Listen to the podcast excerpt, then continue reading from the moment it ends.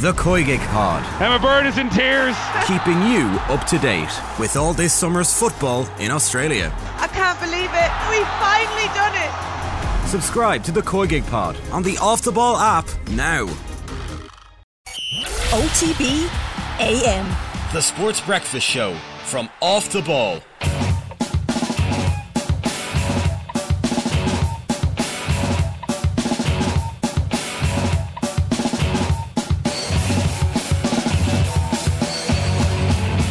All right, you're very welcome along to this morning's uh, Off the Ball Breakfast Show. We're here at half past seven. We're here with you all the way through until 10 o'clock this morning. If you'd like to get in touch, we'd love to hear from you. 087 9180 180. That's the WhatsApp number. You can leave a comment on youtube.com forward slash off the ball or you can get us at off the ball AM. Gavin Cooney is with us this morning. Gavin, good morning to you. How Morning, are you? Good morning. Thanks all. Colm also here. Colm, how are you? Hey, Jack. Gav. Uh, I think we should start with the football, although it's hard to talk about anything other than Sinead O'Connor this morning. I know. Um, she's on the front of every newspaper, and it's like a proper global news story. Um, I suppose it was one of those Irish people who uh, made it outside of Ireland really quickly, very early on, and um, seems to have had a massive impact outside of Ireland, and then obviously inside of Ireland too. Uh, speaking truth to power in the early 90s was not something that many people in Ireland were, were doing, but she did it, and she did it incessantly.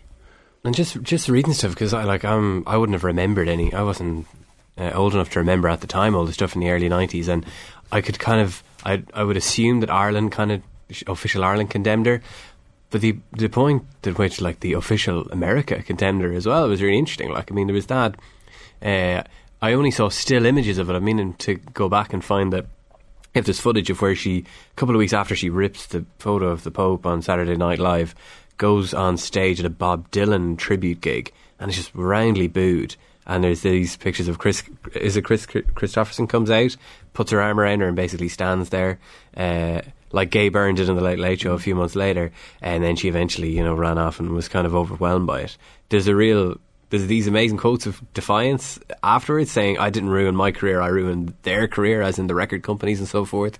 But, you know, that, you know, that we had an Irish person of like extraordinary global talent that will be remembered for her integrity and her bravery. That is a great legacy. And at that time as well, when she ripped the photo on SNL, Joe Pesci, I think, was the guest host the following week or very Hmm. shortly after, and he condemned her massively, like, and pretty much attacked her. Like, it's actually available to see online, and that was at the height of Pesci's fame and influence. That was around Goodfellas and Home Alone, so everyone would have listened to him, and he was, you know, staunchly Catholic, and how dare she do that? So yeah, she was, you know, castigated by the superstar. So she had to put up with a lot, like, and then um, to have uh, to come up with that iconic cover as well to Prince's song. Amazing, really. And like also she's a stalwart of Reeling in the Years if you're a fan of the show. Like every time early nineties she appears in nearly every episode. And that interview with Gay Byrne too was brilliant. There was a good like chemistry between those two. But yeah, she's such a huge part of Irish culture, isn't she? Last thirty years. Yeah, absolutely.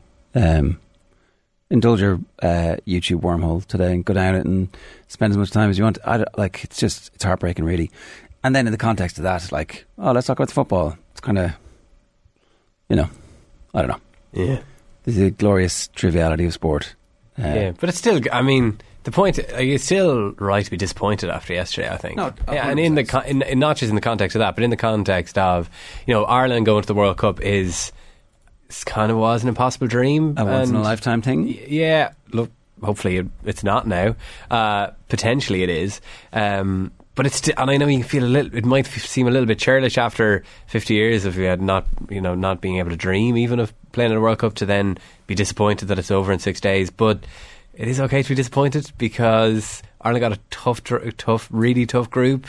They could have, they played reasonably well. They could have done some things better. They did some things well.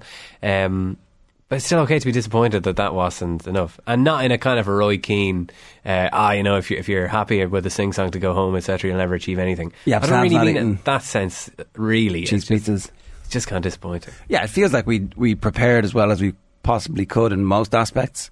Um, I think maybe we were a bit unlucky with the Denise O'Sullivan injury. She hasn't played to her potential, and we needed everybody to like smash it in terms of their own performances. Um, if we were going to get out of the group, and yet we still got pretty close to getting a point on the first day against the host nation, Yeah, who are a top ten team in the world, and we came pretty close to getting a point yesterday. yeah. Uh, we got horsed with the draw.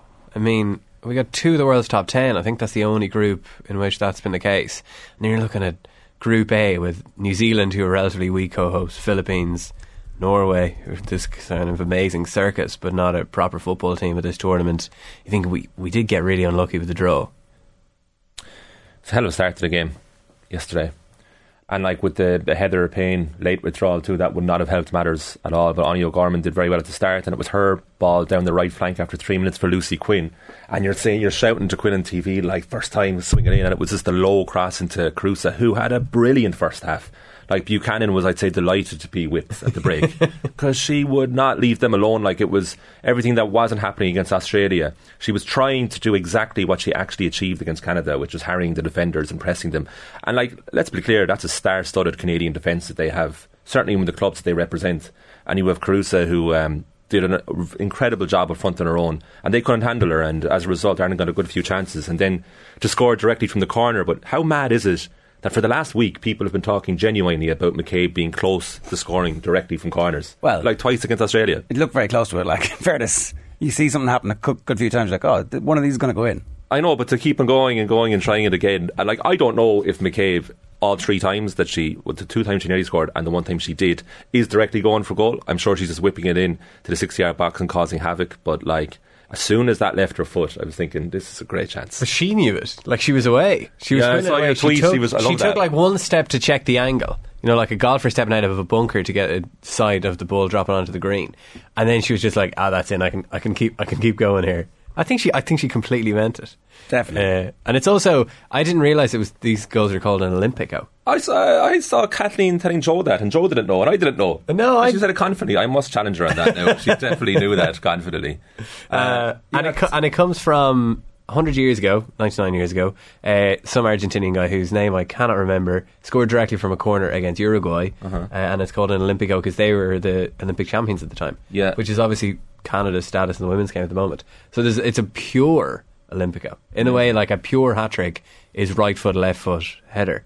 Yeah. this is this is pure Olympico. So Katie McCabe will always will always have that. It's uh, it was Ireland's Ronaldinho moment, the World Cup, straight in. And there will always be the question: Did she mean that? Would be the next question. You know, when she's interviewed in a couple of months' time, did you actually mean that, Katie? When the dust has settled? No, obviously you say yes. oh, well, I mean, did Ronaldinho say yes? I mean, I still don't. Kevin McManaman says yes. That's what's important. Oh yeah, Um, totally.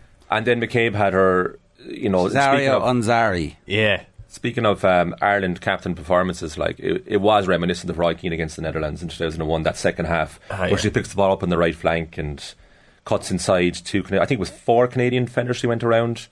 And afterwards, was it Tony O'Donoghue who asked her in RT was like, "Were you tempted to go down for a penalty?" And she's like, "Ah, no, I just wanted to score an amazing goal." And she was she so did. close. Uh, she did say that had there been contact, Had we gone that, they would have gone They down, would've gone Tony, down. but there was none. And uh, even when it took that little deflection, I thought it was going to sneak in bottom corner. And there was a moment afterwards, too, where she lost the ball in midfield but won it back, and it was pure hustle. And then she shot from distance and it went over. But you could see she was trying to grab the game as much as she possibly could, like Keane against the Dutch. Like, it was an incredible performance. And not one that personally deserved to be on the losing side, but Ireland did not warrant getting anything from that game. Canada were so much better in the second half. Yeah. Sorry, I thought you were going to butt in. Sorry. I think one all at half time was an injustice. And then Yeah. had it been 4 1 to Canada Yeah. full time, I'm thinking, ah, you can't really argue with that. They I- did create a lot of very clear cut chances, and we didn't really. I mean, the, even in the first half when we played well, scored the magnificent Olympico goal. Kyra Carusa had a one on one that was blocked. Yeah, tough angle. Were there any Sinead Farrelly other- had the outside of the right Yeah. volley, which um, Sheridan put behind for a corner, and was it Denise O'Sullivan had a poor enough shot from distance by her standards, technique wise. There weren't a whole But lot of I thought. Canada were so poor in the first half, especially their final third passing. With respect, though, right? We always get hammered in international football, and it always finishes one-one or two-all. That's what happens. We we draw games that we're supposed to lose against teams who are better than us. Like no one ever, with the exception of 2012, hammers us in these games, right? Uh, yeah, uh, uh, under the relatively small sample size that is Ireland of the World Cup, you can't argue with that, no. And and most of the other tournaments. Uh, Sorry, the Belgians hammered us as well. Denmark? Um, Well, sorry, Denmark's playoff. Yeah. Um, Oh no, that doesn't count. That's not real. Uh, so Vera Pauw, it seems in the papers, it's like there's just this acceptance from the people who are out there that there won't be a new contract. That this is the end of the Vera Pauw era now in the game against Nigeria. Is that the right thing to do? Yeah, I mean, it's in one sense it's very strange. Like you know, this is Vera has clearly done a very good job as Ireland manager in the sense that she's got us to a bloody World Cup for the first time ever. So it seems kind of harsh to say then. You know, much. farewell. We're going to move on without you. Um, but you would have to say that the FAI haven't the FAI haven't given her a contract yet, Which is unusual from. Well, this is what we usually do. We usually, I mean, managers and their agents yeah. usually tie this down way ahead of time. Uh, and a bonus. uh, Mick, Mick obviously got his secured before the World Cup and then had to be torn up within two games after it. Uh, the RFU have been doing this for years. Uh, Eddie, I think Eddie O'Sullivan and Declan Kidney. I'm, do- I'm just going off memory there. Um, but yeah, so uh, you, know, you, you were using the word before on the the FAI's newfound maturity and letting this uh, letting this play out and see how it goes. But um, I kind of think she should stay, given she had Yeah. done such a good job. I can't help but uh, speaking of rugby comparisons, it's like uh, Vera Pauw and Joe Schmidt, similar impact. I mean, obviously Schmidt uh, achieved so much, like on the grand stage, but it's the way that has, has turned us into this incredible kind of systemic team almost like that we have we're a very tough unit to break down and I know we've lost those two games but it is like against Australia and Canada like they're way better sides look at them on paper look at the players that Canada brought on a half time alone versus what we were able to bring on. So in many ways she as a unit we're performing above what we should but it's the individuals that we lack. And the Schmidt comparison I mean is that you know he was so tailored to a system that there was very little room for individual creativity. And maybe that's the negative point of Vera Pauw's approach to things, and you feel that there is maybe a lack of uh, innovation and space to kind of create, but at the same time, perhaps we just don't have the talent, especially in the final third, to be able to do that. But I think we should be very like happy with what Pauw's done for the site. Kenny the dad says Vera Trapattoni. Yeah, that's the one I hear more. I try to be more positive. I don't think she. I don't think she looks down on the players like the way Trapattoni did. no, uh, I don't think she does. Um, no, she diagnoses them more accurately more and is less, uh, uh, you know. I, my back five is slow. I mean, Yeah, the, uh, like that. That's, that's one Yeah. number more than Trap would have said. Yeah, but the back five is slow, but they are quality at the same time as what she's saying. I do, I think that she believes in the players.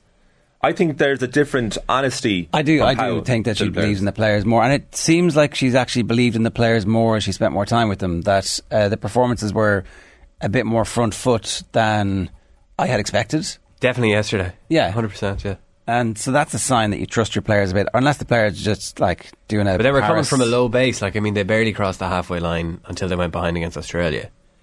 Yeah, I know, but they nearly nicked the draw at the end against Australia. Yeah. I mean, like they didn't have a corner till the 70th minute, and then they had half a dozen. So they did get there eventually. I mean, that's classic Ireland at a World Cup performance. I know. Backs against the wall against superior opposition, and then when you create chances, like it really fits in nicely to going back to like that Reeling in the Years moment. Like if that Quinn glancing header had gone in against Australia, that's a classic Ireland one all. Yeah. And that first half display yesterday, if there was one or more, two more chances, and obviously a goal or two uh, scored, then you're talking like what a tournament Ireland have had. It's kind of fine margins. The only disappointment was how quickly Ireland faded in the second half and how Canada were. I think Joe said to Kathleen on the World Cup show yesterday, it kind of reminded him of Limerick hurlers at the moment. Is that like, all right, lads, we aren't great there in the first half. Let's actually start playing the second half, and that's kind of what happened. Uh, who is going to be the new manager? I like. I, I don't know. The, the interesting thing about Pauw is that I thought that there might be a bit of a slightly more fraught debate as to whether we should or shouldn't extend the contract. But like you said, there just seems to be a general air around all the reporting around it is that it's this is probably done now. Like, Yeah. you know, maybe move on. And look, maybe, in fairness, it's, it's more opinion than reporting because no, Yeah. no one's actually said that they've spoken to anybody off the record or on the record, or it's just uh, like her her contract looks like it won't be renewed, yeah, although she wanted it to be. yeah. Opinion is kind of often informed by a bit of, bit of knowledge of what's Okay. going on in the background. Okay, um, like it's it's a more attractive job now. Massively, attra- I, it's a massively attractive job. yeah. Like, uh, this is now like if you take the Ireland job, you're walking into a team that has legitimately world class players in Katie McCabe and in Denise O'Sullivan. The, the sad thing is that we haven't really seen that from Denise O'Sullivan at the World Cup. You still get the sense that you're on an upward trajectory. Like, I mean, the, your first game could potentially be. Sorry, it feels kind of harsh. Pauw's still on the job, but if there is a new manager, uh, their first game would be at the Aviva, um, which you would hope would get a you know well, they obviously will aim to sell it out, but hopefully get like 35,000 plus for that. Um, and you've got a team that kind of has a real good shot now, draw depending on making the Euros. Like, Sorry, is this not really premature to talk about the end of Europe? How? No, I mean, Well, I sorry, my personal opinion is yes, but there's a general vibe out there. but even The talking vibes, about the vibes indicate that the Nigeria game could be your last game. yeah, but like who's going to be the manager for the Aviva friendlies? Geez, like Mick McCarthy got two games after the 2002 World Cup. Now they got to the last 16. Yeah, but, and it like, leads me to think: yeah. are, are we going to get? Extenuating circumstances. Are- are- It didn't work very well. Well, that's not, Uh, the entire next campaign was a write off after that. That's what I mean. But uh, like, I don't think there's a write-off uh, question about Pauw. She's clearly going to continue to have this really good system in place. I don't think we're going to fall off a cliff. We don't really do that under Pauw. Last couple of years, I, I just think it's a bit premature. Also, like I'm also thinking, there's going to be a homecoming here. Like, are people going to come to see these players when they come? There home? is going to be a homecoming, yeah. Uh, Dublin City Council are putting that on. Um, good question here from Mark Dunning. Given we can't qualify now, should wholesale changes be made for the last game to give everybody the opportunity to play in a World Cup, or do we go all out to win the game and play our best eleven? Uh, the f- the former. I think you. Ca- I think you have to Give to everybody a game. Oh yeah, I think so. I mean, like the one of the issues around this. Well, from, it's only my personal opinion. It's just like uh, there's very clear segregation between first team and second team. Yeah. to the point that the first team flew out to Australia a day in advance. Uh, because that was the only way that everyone could get on business class, so the top players went, so they'd have an extra day to to acclimatise. I think, given it's so historic, the Ireland going to first World Cup, that it's such a big thing to be involved in. Um, I think you, I think you give players their shot at playing in a World Cup rather than just going along. And if we get hammered five or six now, Sure, we we don't It get hammered matter. at World Cups. I know, but I refer to you. I know we know we don't put your previous comments. B team either though. Uh, I think I think you I think you rotate a bit, yeah, and I think I think it'd be brutally harsh on some of the players who've come through what they have. Thinking particularly of Chloe Mustaki, and then just to go and sit on the bench for three games. Don't think that's fair. So make five or six changes. Yeah. Keep keep Katie. Oh yeah, I'm, I'm not going. Teresa Sullivan. We're not going that mad. Uh, no, totally. Yeah, absolutely. Courtney Brosnan. Uh, yeah, uh, yeah, I know. Yeah, keep Courtney Brosnan, keep Katie McCabe in the team. Um, but ro- yeah, rotate beyond that. Do you think the result against Nigeria is going to determine Pauw's future? I think I think the think point. so. I think the vibe, the vibe across the papers and across all the uh, opinion formers uh, is that it's kind of done. Or it seems to be done. Sorry, I'm, I'm probably getting ahead of myself a little bit there, but I don't know. If we're going to get pumped four 0 which won't happen. Maybe that changes things, but don't. And look, the, I mean, things could change very quickly afterwards. They, on the way home, they might decide, actually, this has been a great experience. There's something building here. They take soundings from the players who afterwards go, you know what, uh, this relationship is hard, but uh, good for us, uh, mutually beneficial, yeah. and we should stick with it. And there is a risk. I mean, if the FAI do want to change up, there is a risk. Because, like you say, I mean, Pauw does guarantee Ireland a certain base level of performance and thus achievement. And it just comes down to do we need. It becomes a conversation like we've had with the men's team for a long time. Yeah. Do we need to add something more to this that gives us more in an attacking sense? There's a, there's a ceiling there for sure, and I, I don't get a sense of huge warmth from the squad towards her, but maybe that's just her style. And look, that is effective to a certain degree, but yeah, like there's a ceiling that's going to be hit, but I don't think we're there yet. All right. Kathleen McNamee is with us. Kathleen, good morning to you. How are you? Morning, guys. I've been enjoying this conversation the last few minutes. I have many thoughts. Well, spill the beans.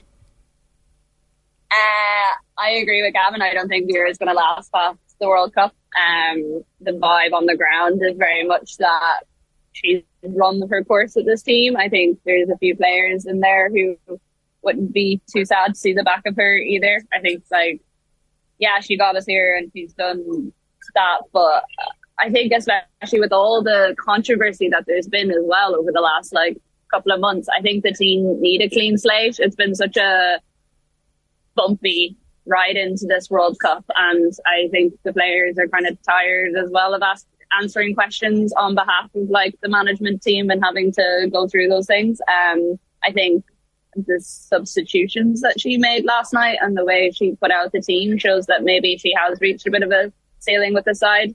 Um, and I also think we have to go out and win that Nigeria game. 100% that should be the aim. Like, no, we shouldn't just be putting players onto the pitch. When getting that win is so important for this team, I think. Uh, maybe substitutions later on in the game, but I wouldn't be the one making any wholesale changes. Uh, okay, there's a lot in that. Um, is there an obvious candidate list? Is there are, are people talking about a replacement already?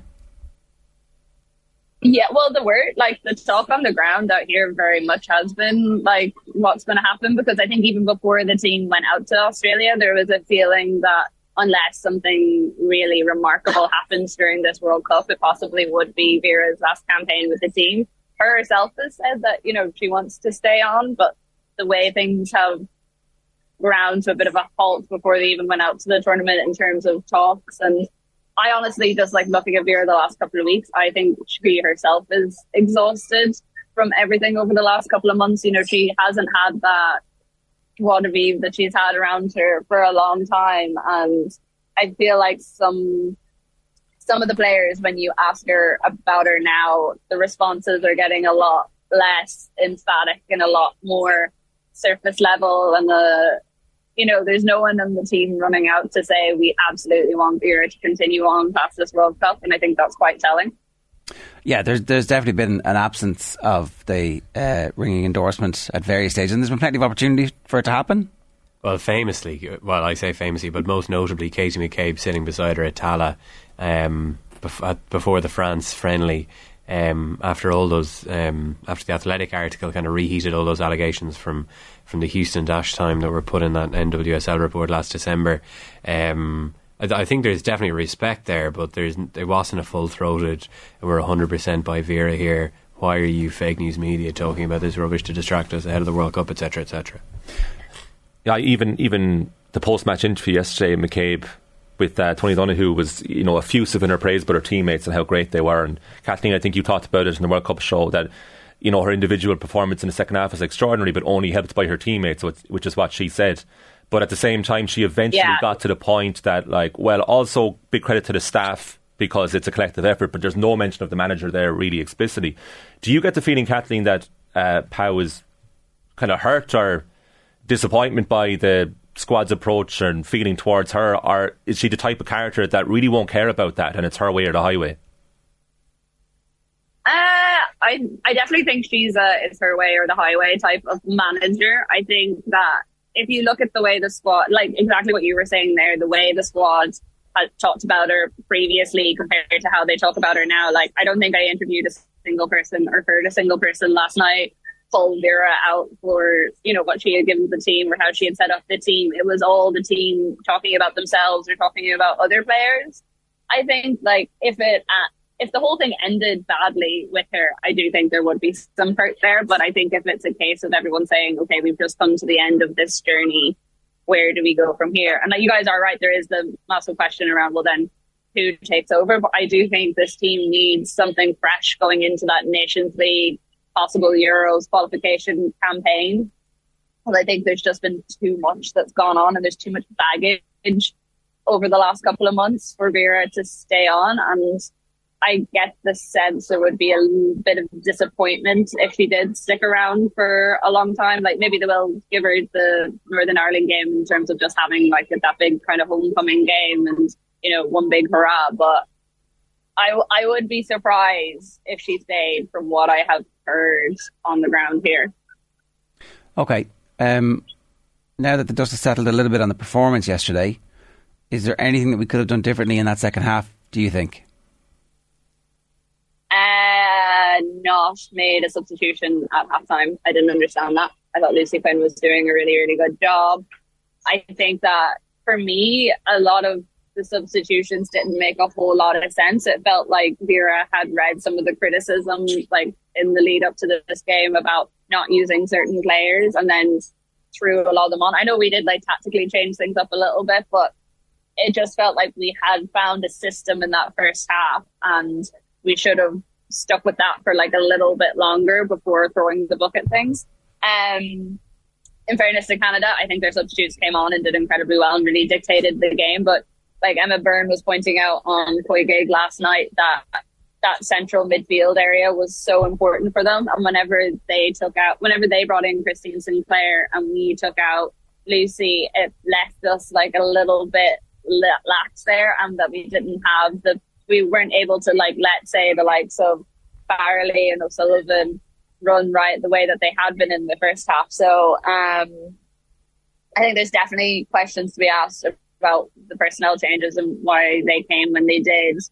And I mean, like the last 20 minutes in particular were just kind of a one woman Katie show. Uh, I think she was trying to single handedly drag us into the Nigeria game with something still to play for. Uh, and we just don't have the depth. We don't have the depth mm. that Canada have. Uh, you look at the players that they brought off the bench, you know, none of them are the sort of players that you would turn your nose up at. We, I thought Kyra Carusa was so good in the first half and really, really showed what she was capable of and played the role that we wanted to see from her in this World Cup. But she just doesn't have the feet of someone like McCabe. Like there was one moment uh, in the second half when McCabe and Quinn were battling in midfield, and somehow McCabe got the ball away and like a beautiful turn, and that's when she got the shot off that looked like it was going to be a McCabe screamer. If you had a player up front who could do something like that, who could get themselves away from those tricky situations, I think that it would make a big difference for us in terms of where we get our goals. So I think it was a depth issue mainly that saw us not have that clinical edge that we needed when it mattered most. Kathleen, what formation should this Irish side be playing based on the personnel? Million dollar question. Uh, I think what we saw in the first half yesterday is probably as close as we will get to a formation that suits the way the team plays. Like, I think that when you have players like Sinead Farrelly who can hold the ball as well she does in those central areas, and then also McCabe on the wings. Like there was a couple of balls going from Lucy Quinn over to McCabe on the other side of the pitch, which were just absolutely sublime.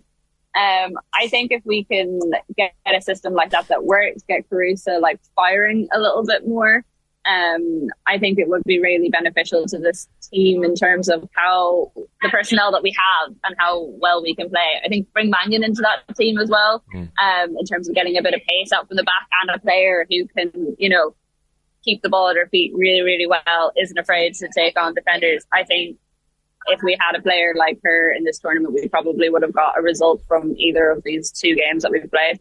And like, surely push Megan Connolly up further, yeah? Because it feels almost like yeah. So like Connolly, yeah, yeah. So like if a player like Mannion came in, that would free mm. Connolly to go up into her usual position. Uh, I mean, like she said it herself when we chatted to her in Marbella. It's not a role she particularly enjoys playing, but she does it because you know that's what's required of her in the team.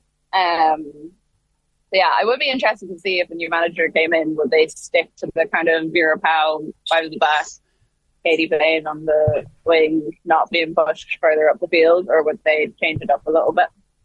Are there any potential candidates obvious at the moment, or is this one of those uh, we hire a, a, global recruitment specialist team who go the whole way around the world and then find somebody who's working at Nabastown at the moment? uh, from what I've heard, there's not a short list at the moment. Okay. It, like it'll be interesting to see how they approach it in terms of the fact they got Vera Pauw in and like on quite a decent wage, and that was just two connections in the FAI. So it's gonna, yeah, it's gonna be interesting to see what they do if they do decide to change things up. Uh, what's your final review of Perth as a place?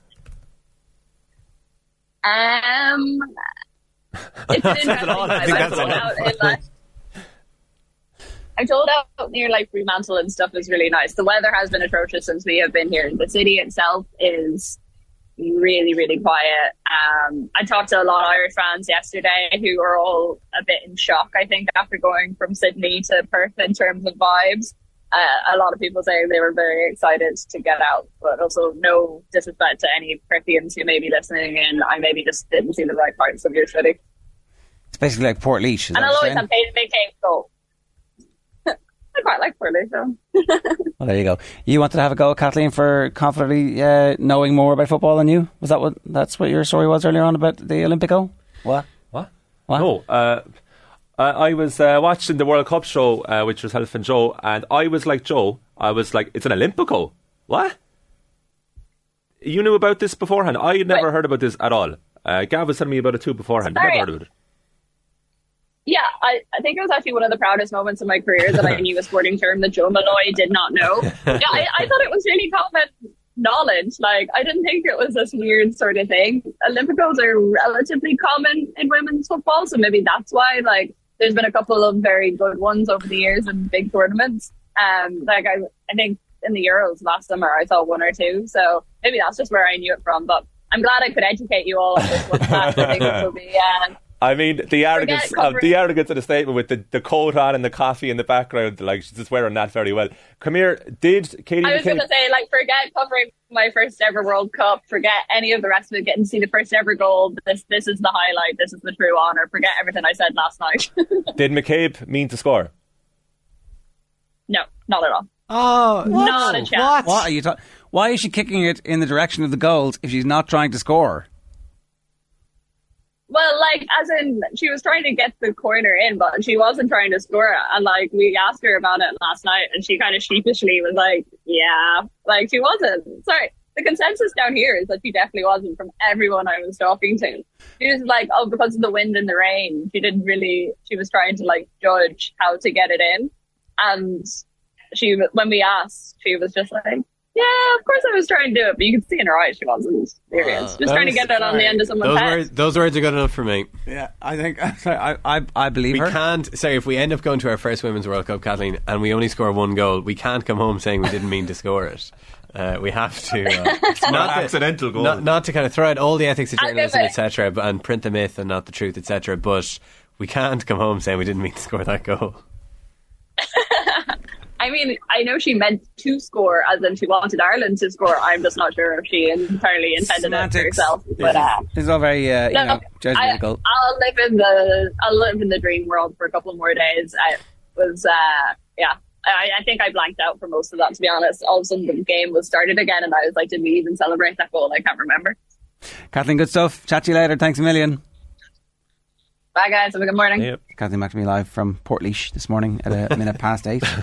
Uh, some of the quick things we need to talk about. Jamie McGrath, uh, Wigan didn't pay him a couple of times last year, and so therefore he's available as a free agent now. This is Don't, don't blame him. Had been in Scotland, wasn't it? Was it Dundee United he had been at? Uh, and as soon as he was playing regularly, he was back in the Irish team. You know, so Stephen Kenny wants to pick him. So uh, Scotland has been good to him. Maybe he'll end up uh, end up back there. Has definite use in the Irish team. So good for him to get out of Wigan. yeah. Okay, and then uh, Kylian Mbappe has decided not to speak to the club in Saudi Arabia. This is a, a good political move from Kylian Mbappe, who sometimes makes bad political moves. Yeah, look, I mean, in fairness to Mbappe, like he hadn't relegated him to a lower himself to a lower level of football in return for boatloads of cash in almost a year. So it's obviously good that he's uh, he's on a journey of personal development. It's such a weird story. On, yeah. It's such a weird story. Um, it makes no it makes no real sense that he would go there, uh, other than just for the money. Um, like the PSG thing, uh, PSG are, are hilarious around it. I mean, he was going to go to Real Madrid for free last year.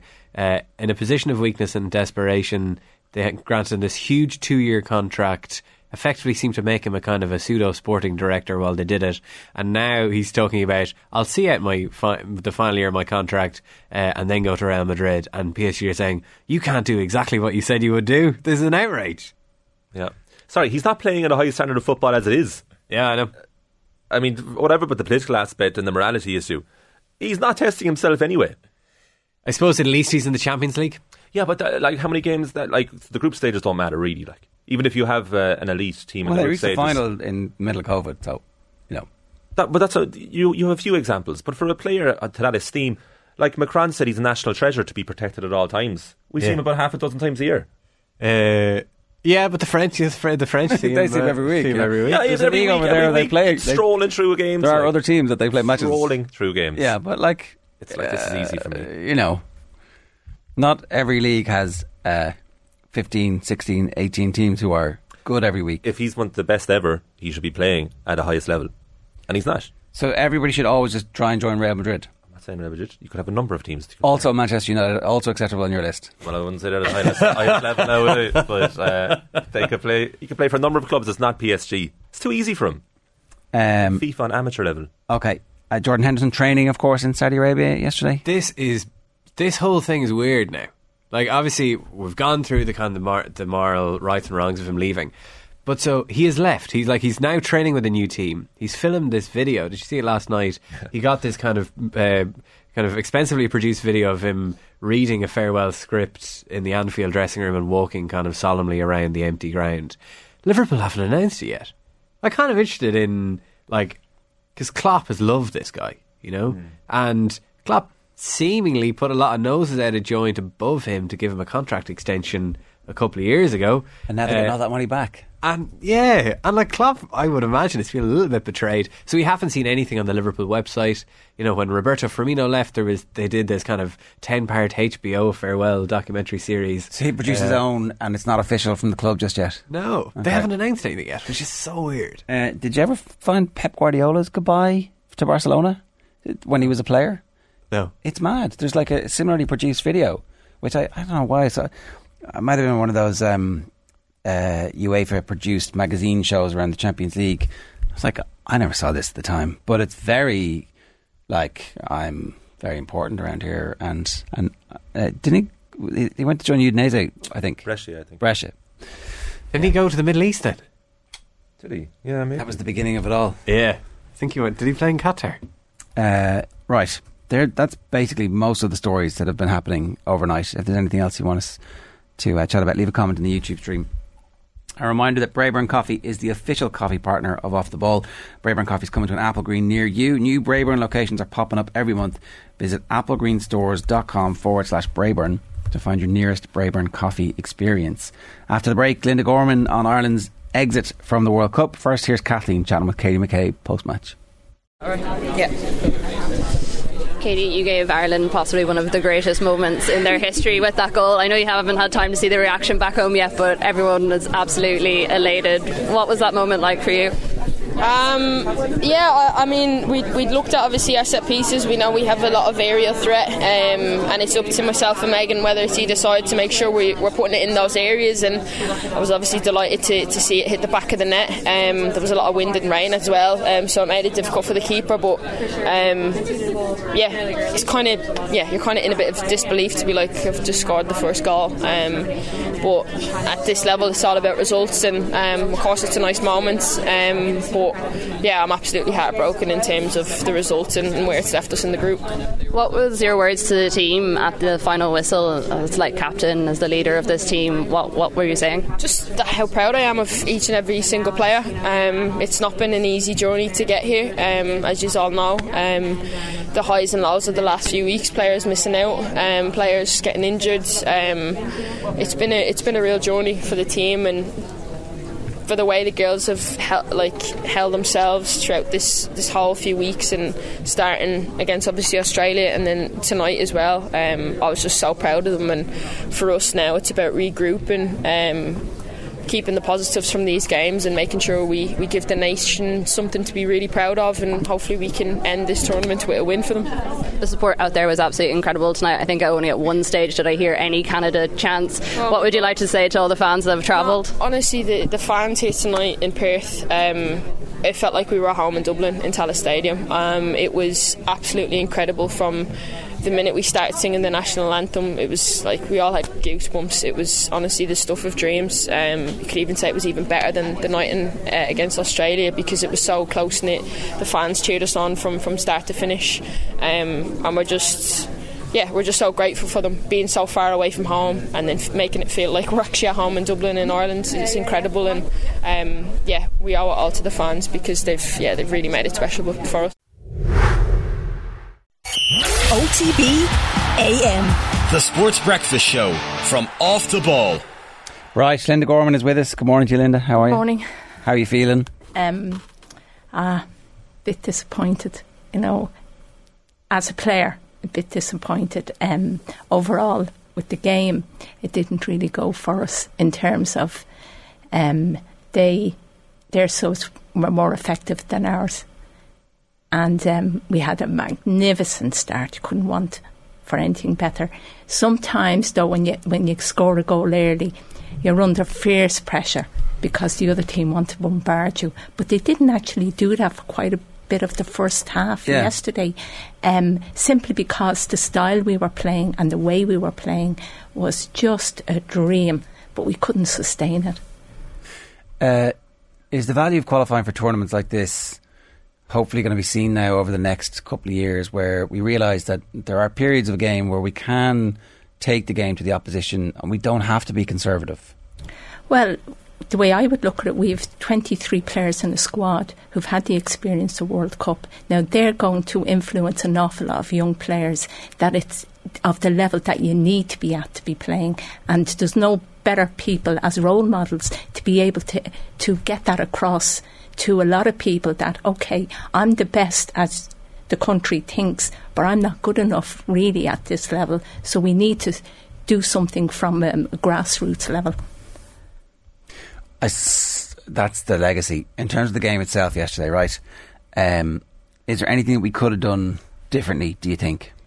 Well, we all know how good Denise O'Sullivan is, you know, and she, she didn't have a best game in my eyes, and it's just my observation, not, a, you know, criticism of her.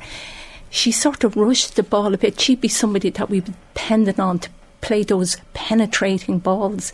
She didn't seem to settle on the ball as the way she used to, um, or the way we expect her to. Um, having said that, she did enough to get across, but she wasn't as effective.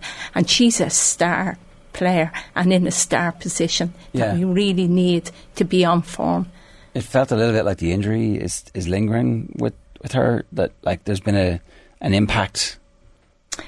Well, listen, the only way I can describe that to you, in playing a league game that we had to win, one of our players um, tore ligaments in her ankle, as we subsequently found out. She finished out the game simply because her adrenaline was so high. And, you know, if you're going to be carrying an injury, you put up your hand and you say, look at it. I'm honest, yeah, I'm honest, I'm, I'm injured, I can't do what I need to do. But I mean, I don't think the, the injury would have affected personally. Okay, okay. Um, the uh, style of play that we have with three at the back, Vera Pauw's made the point that our, our defence isn't fast enough for us to play differently. Uh, is this as far as that style can take us, or, or did we just come up against better teams? Well, you, you don't have to be exceptionally fast at the back if you have to be sharp. If you're you're not making mad runs to chase players, you you could concentrate on your reading of the game a little bit better, and you can be a little bit more compact. Um, three at the back seems good enough because we had enough wide players. However, Áine O'Gorman got caught for the cross simply because she was on her own out there. Like it, you'd be better off pushing someone out to stop that ball from coming in. So now it becomes two against one. Um, Áine is usually so effective in preventing those crosses, but the other team were just a little bit better. She got away from her. Did you feel like the result was ultimately a fair result in the end? That Canada were slightly better than us? Oh, Canada, yeah, they put the pedal on. They went, went once they got over the initial shock, which took them about thirty-five minutes, forty minutes, um, because they were just completely confused.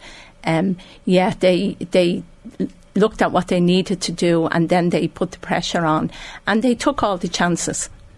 And given their quality, could we have done anything differently to get a draw out of that game? Or if you're looking back at that game, are you thinking, look, that is about as well as we could have done? Well, I, I just look at um, the final goal, the second goal, um, and sometimes I think it was three three against one, you know, and we stood off the player, you know, and, and that for me is is a sin. If you're playing in defence, you've got to get so tight that they know that you're there, even though you're trying to keep the line. You know, prevent them f- from, you know, prevent yourselves from putting them into an offside position. But w- three against one, there's no way that player should have even got a touch on the ball. Not saying that you'd foul or whatever else, but there's things that you can do, anticipate the cross. Um, they were actually pushing the ball forward. We seem to have set back in the last eight, ten minutes of the first half, and particularly in the in the extra time, which I thought was extraordinary the amount of time that was played. Um, but we sort of reverted back into that role of defending when we should have been, you know, pushing forward. I think. Yeah, yeah. Um, there's a suggestion and a feeling that Vera's contract is up at the end of the World Cup and that there won't be a new contract coming. Uh, I can see why the FAI would do that. I can see why, you know, she's been part of the setup for a long period of time and sometimes a fresh voice comes in, but I can also see why changing it is very risky. You know, so you, sometimes you have to be careful what you wish for. Yeah, but particularly coming into the Euros. I mean, the learnings that all the players have gotten from this World Cup can only stand to them. I mean, if you bring in the likes of Larkin for um, the Euros, that it's exceptional that she's got so much time at the World Cup, and that's going to, to really benefit. You see, bringing in somebody else is like starting all over again. And now we talk about it takes two to three years to build a team. Do we need to be doing that at this stage with the Euros coming in? I'm not really sure. I think people, players, when they look back and individually, will look at what did I do wrong? There I go, lapping concentration. What do I need to do? Do you think that we can, you know, you talked about we needed maybe to be a little bit more aggressive and be less conservative, particularly maybe at the end of the first half? Like, conservative is like that's how Vera Pauw sets up, like, that's her uh, modus operandi. Do you think that Ireland can be a bit more aggressive and attacking and a bit more uh, proactive under this manager? Like, can that can she change or Well, it change showed- the approach to the team? It showed in the first half. We, I just was so excited to see how much pressing we were doing and were capable of doing it, and the talent that came out of the players, and the um, the will to win, to pack the box, and to get up there. Now, we talk about um, the goal that Katie scored, if you look at the players that were being marked by the um, Canadians, they were off the line. They were more, if you look at their faces, they were watching the players rather than watching the ball. And I mean, a little bit of wind, a little bit of help, it just swerved it in. I think last week we talked about, I talked about Katie putting the ball too close to the goalkeeper. Paid off this time. Now, it could have been assisted a bit by the wind, but nevertheless, it was a great ball in. But the other, the defence from the Canadians were more worried about the players than they are about the actual ball coming in and where it was going to land. Yeah. Um, that will to win, right? Uh, if the squad can carry that on and if a new manager can tap into that, then it shouldn't take two to three years. You're right. I, I think it's a big risk, but at the same time, all the all the mood seems to be, and it's as clear as that, uh, that this is coming to an end. Um, It would be a bit of a pity to end it just now rather than see how we do in the World Cup because I'm sure Vera's had a huge learning from the World Cup and how the players have played and what they're capable of doing. But the, pl- really, we weren't as fit as they were. We throughout the whole game, we got very, very, very tired. You know, now if some players can only give half a game, is that good enough for the Irish team? Yeah, maybe that's this scenario that they're discovering what the step up to be one of the top 10 teams in the world is that you have elite level of fitness the whole way through your squad. Yeah, yeah, and, and, and individually, but we were looking quite tired and quite heavy. Some players, and even the players that came on, um, we couldn't sort of keep up with them because they now had fresh legs. Some of us couldn't keep up. But if you look at Katie McCabe and the amount that she did and the areas she covered the ground and end to end stuff, we need players like that.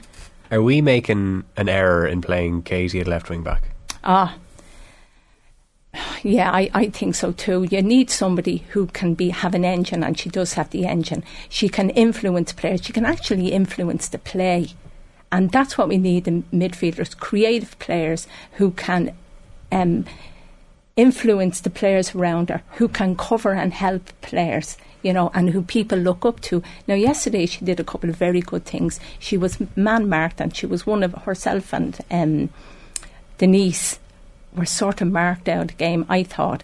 But Katie was cleverer because she could suck players in and release the ball. Denise didn't stay on the ball or for as long as I would have liked for her to stay on the ball so she could make those passes. And I don't know whether she was being rushed or flushed or I don't know what happened to her. Yeah. You know, she just didn't play her usual great game.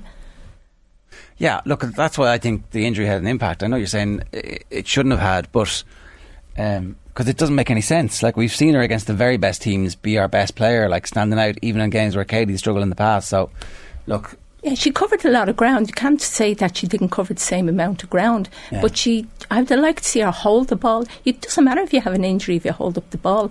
You know, just hold up the ball for a second, be comfortable on it, find a good pass. Yeah. And is that down to how Ireland play as well? I mean, she does. You know, she scored so many goals in qualifying, especially away to was it Finland and breaking late into the box. Like those timed runs seems like a strength of hers. Is is is it a similar story to McCabe? Like, are we playing her a little bit too deep?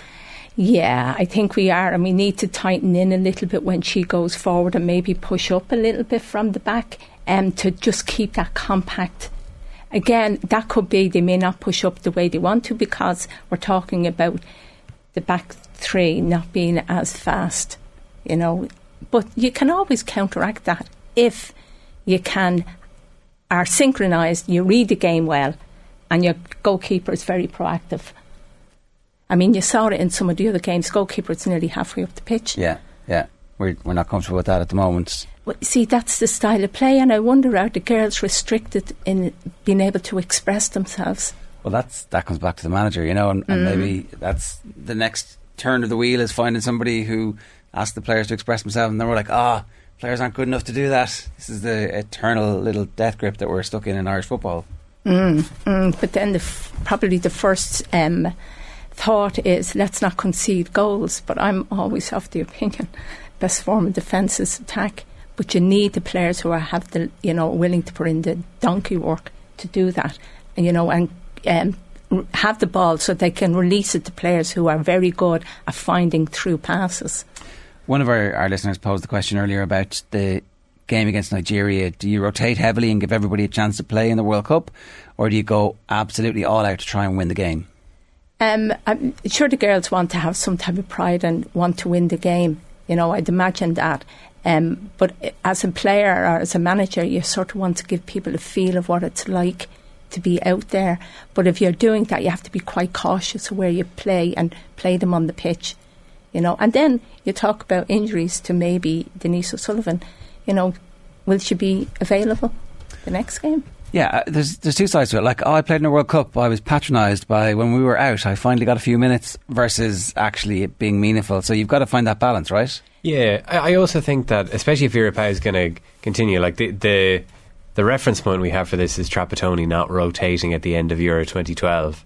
I remember Stephen Hunt gave straight into the Sunday Independent, and it seemed like there was that was an issue.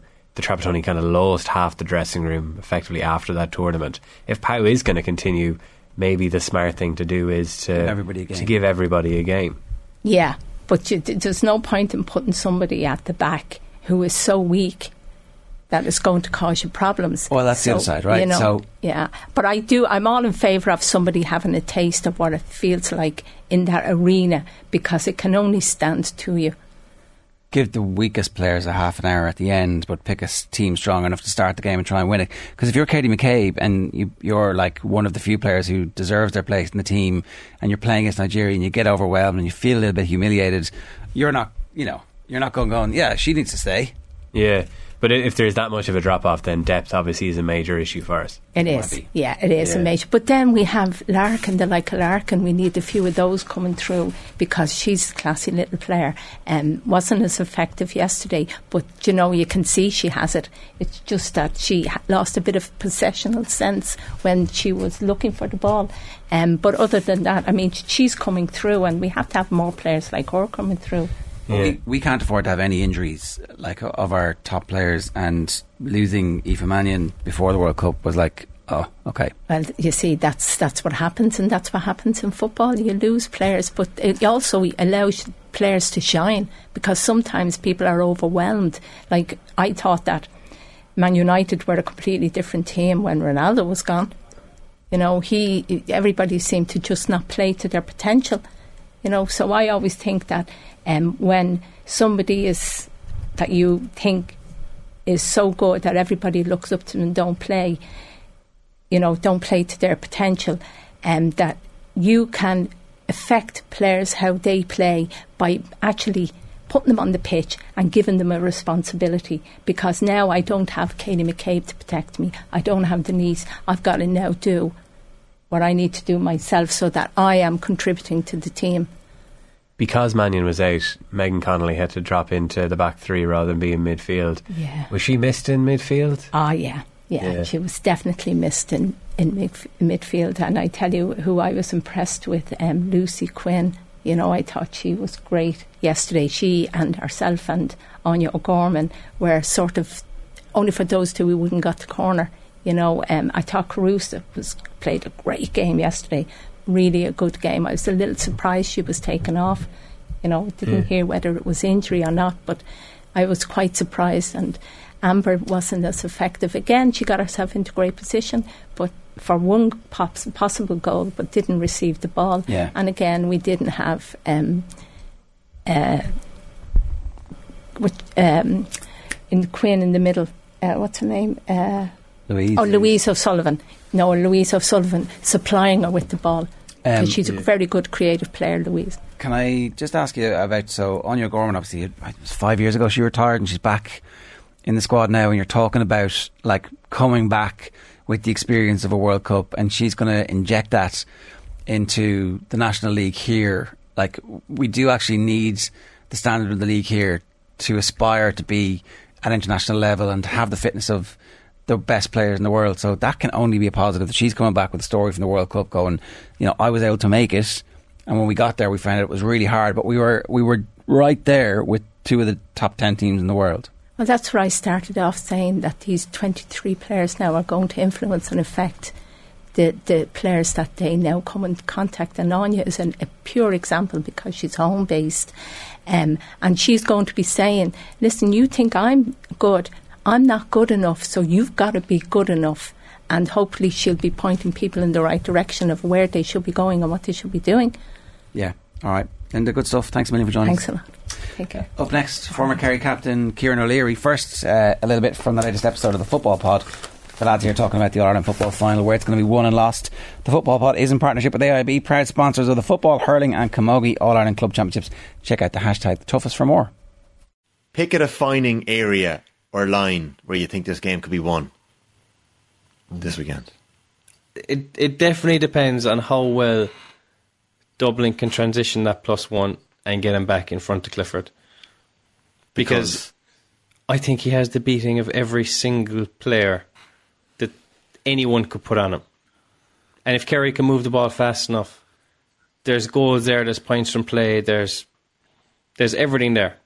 But if Dublin can can get back fast enough, delay the ball, get Howard back in front, slow the game down, then that would be a massive, massive part of Dublin winning. But if they can't do that, I can see Kerry scoring 20 plus points, having enough. Paddy, what's your one key area? Midfield. I think if Dublin can steal Shane Ryan's kickouts, if they can retain 90% of Cluxton's and control that middle third, it just it, it all feeds. I agree. It feeds into what Jimmy's saying. If Dublin are dominant mm. around the middle third, it slows Kerry's transition and it stops the supply at the Clifford to a point. I think that's critical. I think the Dublin full forward line, there's a massive responsibility on them. Like Pascal was very good in the quarter final, not so good in the semi. Costello was good in the semi, quiet in the other games and injuries and stuff. If those three boys, if Con brings his best stuff, and Costello and Pascal are hot, that could be the full forward line that wins it. It's very exciting. It's It's very exciting. I'm buzzing for this game, lad. Yeah, I think we all are. Kieran O'Leary, I hope you are too. Good morning to you. Good morning. How are you doing? Yeah, are you also buzzing for this game? Are you, or are you a little bit, a little bit nervous now, Kerry? S- you know, supposed to be Uh, underdogs, but they're not. They're favourites. Um, yeah, it's it's a kind of 50-50 for me. Buzzing for the weekend, obviously, especially being Dublin. Uh, I suppose the anticipation was it was always going to be Kerry in Dublin, even though Kerry got uh, a good fright and possibly could have been beaten on the day. Um, but looking forward to the weekend, but a bit nervous, of course. To that point that Tommy was asking the lads, is there a specific area of the field that you think if Kerry get dominance in, it's going to decide the game? For me, it comes down to matchups. Uh, I think how Jack selects his team um, and who he puts on um, certain marquee players that'll be the winning it for me. Um, our obviously offensive part of our game, we're probably heavily dominant on David, so we will certainly need David to be scoring seven, eight scores. We need the other fellas to chip in, but it comes down to matchups. How Jason Foley gets on Con, I presume that'll be the matchup even Pascal, um, presumably Graham will pick him up. There's a couple of key battles, and who comes out on top of those key battles, it'll, it'll be the winners for me, like, you know. Kieran, one of the things that's been kind of talked about in the lead up to this final is question asked: Are Kerry too reliant on Seanie O'Shea and David Clifford? Possibly too reliant, I suppose. They, but they they have this um, phenomenal attribute that they bring so many other people into the game. Um, and listen, no one player is going to win the game on his own. There's different there's different classes, of course, and the boys are right up the top. But I think for for the way they play the game, the way they bring other people into it, the way the way they just kind of naturally um, produce the goods week in week out. Um, I think James made the point there that uh, at times they're they're unmarkable. Like um, David's play from open play, Seanie's Seanie's free kick uh, taking ability, and the, the way he gets around the field consistently is just unbelievable. But we'll need those two boys performing to top level at the, at the weekend. What about the midfield battle? Because there is a sense that perhaps Kerry might actually be ahead, even though we're talking about two all-time great potential midfielders when we're talking about the dub setup. Again, the, the for me, like Kerry's midfield has been under pressure this year from the public eye, but I think we have two very good players. Um, I think Jack Barry has had Fenton's number over the years, even though Fintan is having a, a great season there seems to be a bit between the teeth with him. Um, seems to really, really want it. I, I think Dublin want this game. I think they genuinely want wanted Kerry, um, and I know Kerry wanted Dublin as well. It's it's like from a public perspective, it's the game everyone wanted. Um, but again, the midfield, I think we played Tyrone and everyone doubted Kerry's midfield, and Diarmuid O'Connor ended up getting the man of the match, and he, he's a fantastic young player, and again has a huge bearing in this game the weekend. I think offensively he could frighten them because he's big, strong, he can run. He's uh, he's a very effective player when once he's on his game, um, and I think he'll take stopping. Um, but I think Barry will go on Fenton. That'll be a key matchup as well. Why is Jack Barry so good against Brian Fenton? I don't know. Is it the focus aspect of it? Um, again, Jack is very athletic, uh, aggressive, does the simple things well. But I think he's a focus point.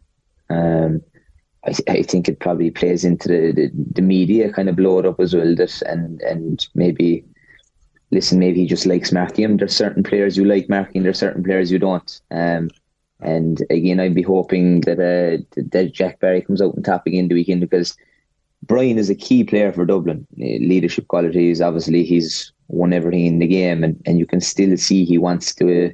He wants it even more. Um, but I still think Jack has, has a lot to play this weekend. I think he'll have a big bearing in this game.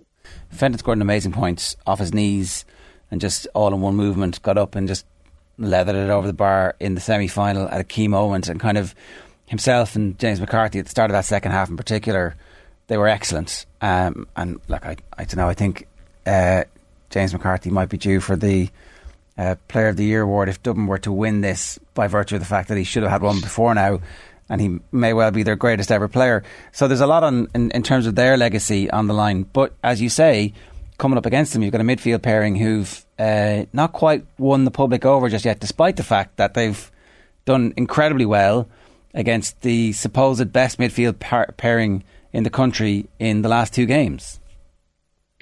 Yeah, I mean, look, not taking nothing away from McCarthy, he's a phenomenal player, having a great season.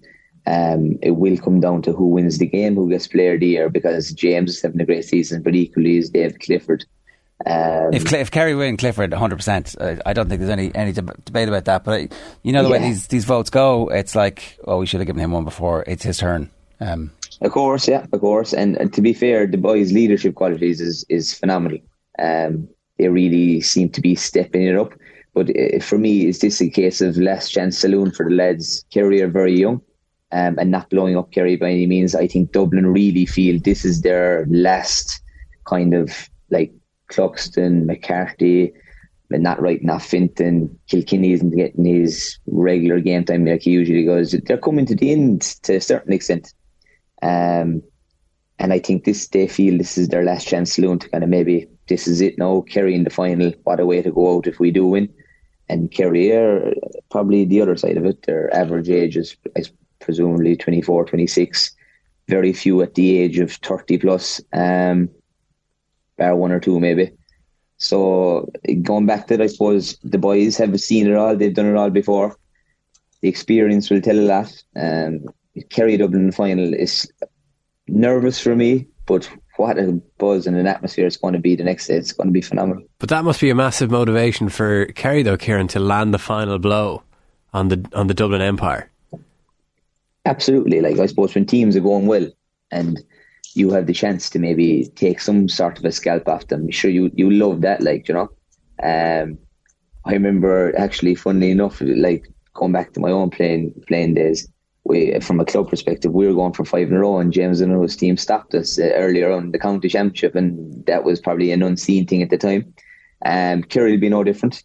Dublin have been the most dominant team over the last ten years, and I think there's a small bit of a change in the guard. Well, I'm hoping there is, um, because who could have seen Dublin being stopped there, you know, a couple of years ago? I suppose even last year, if there was an, a bit of extra time, would Kerry have been under a bit of pressure? Like I know Shawnee scored a phenomenal free kick. Um, but if it was extra time that day without Con Callaghan, Dublin seemed to be coming really, really into it. And I think they would have felt that themselves.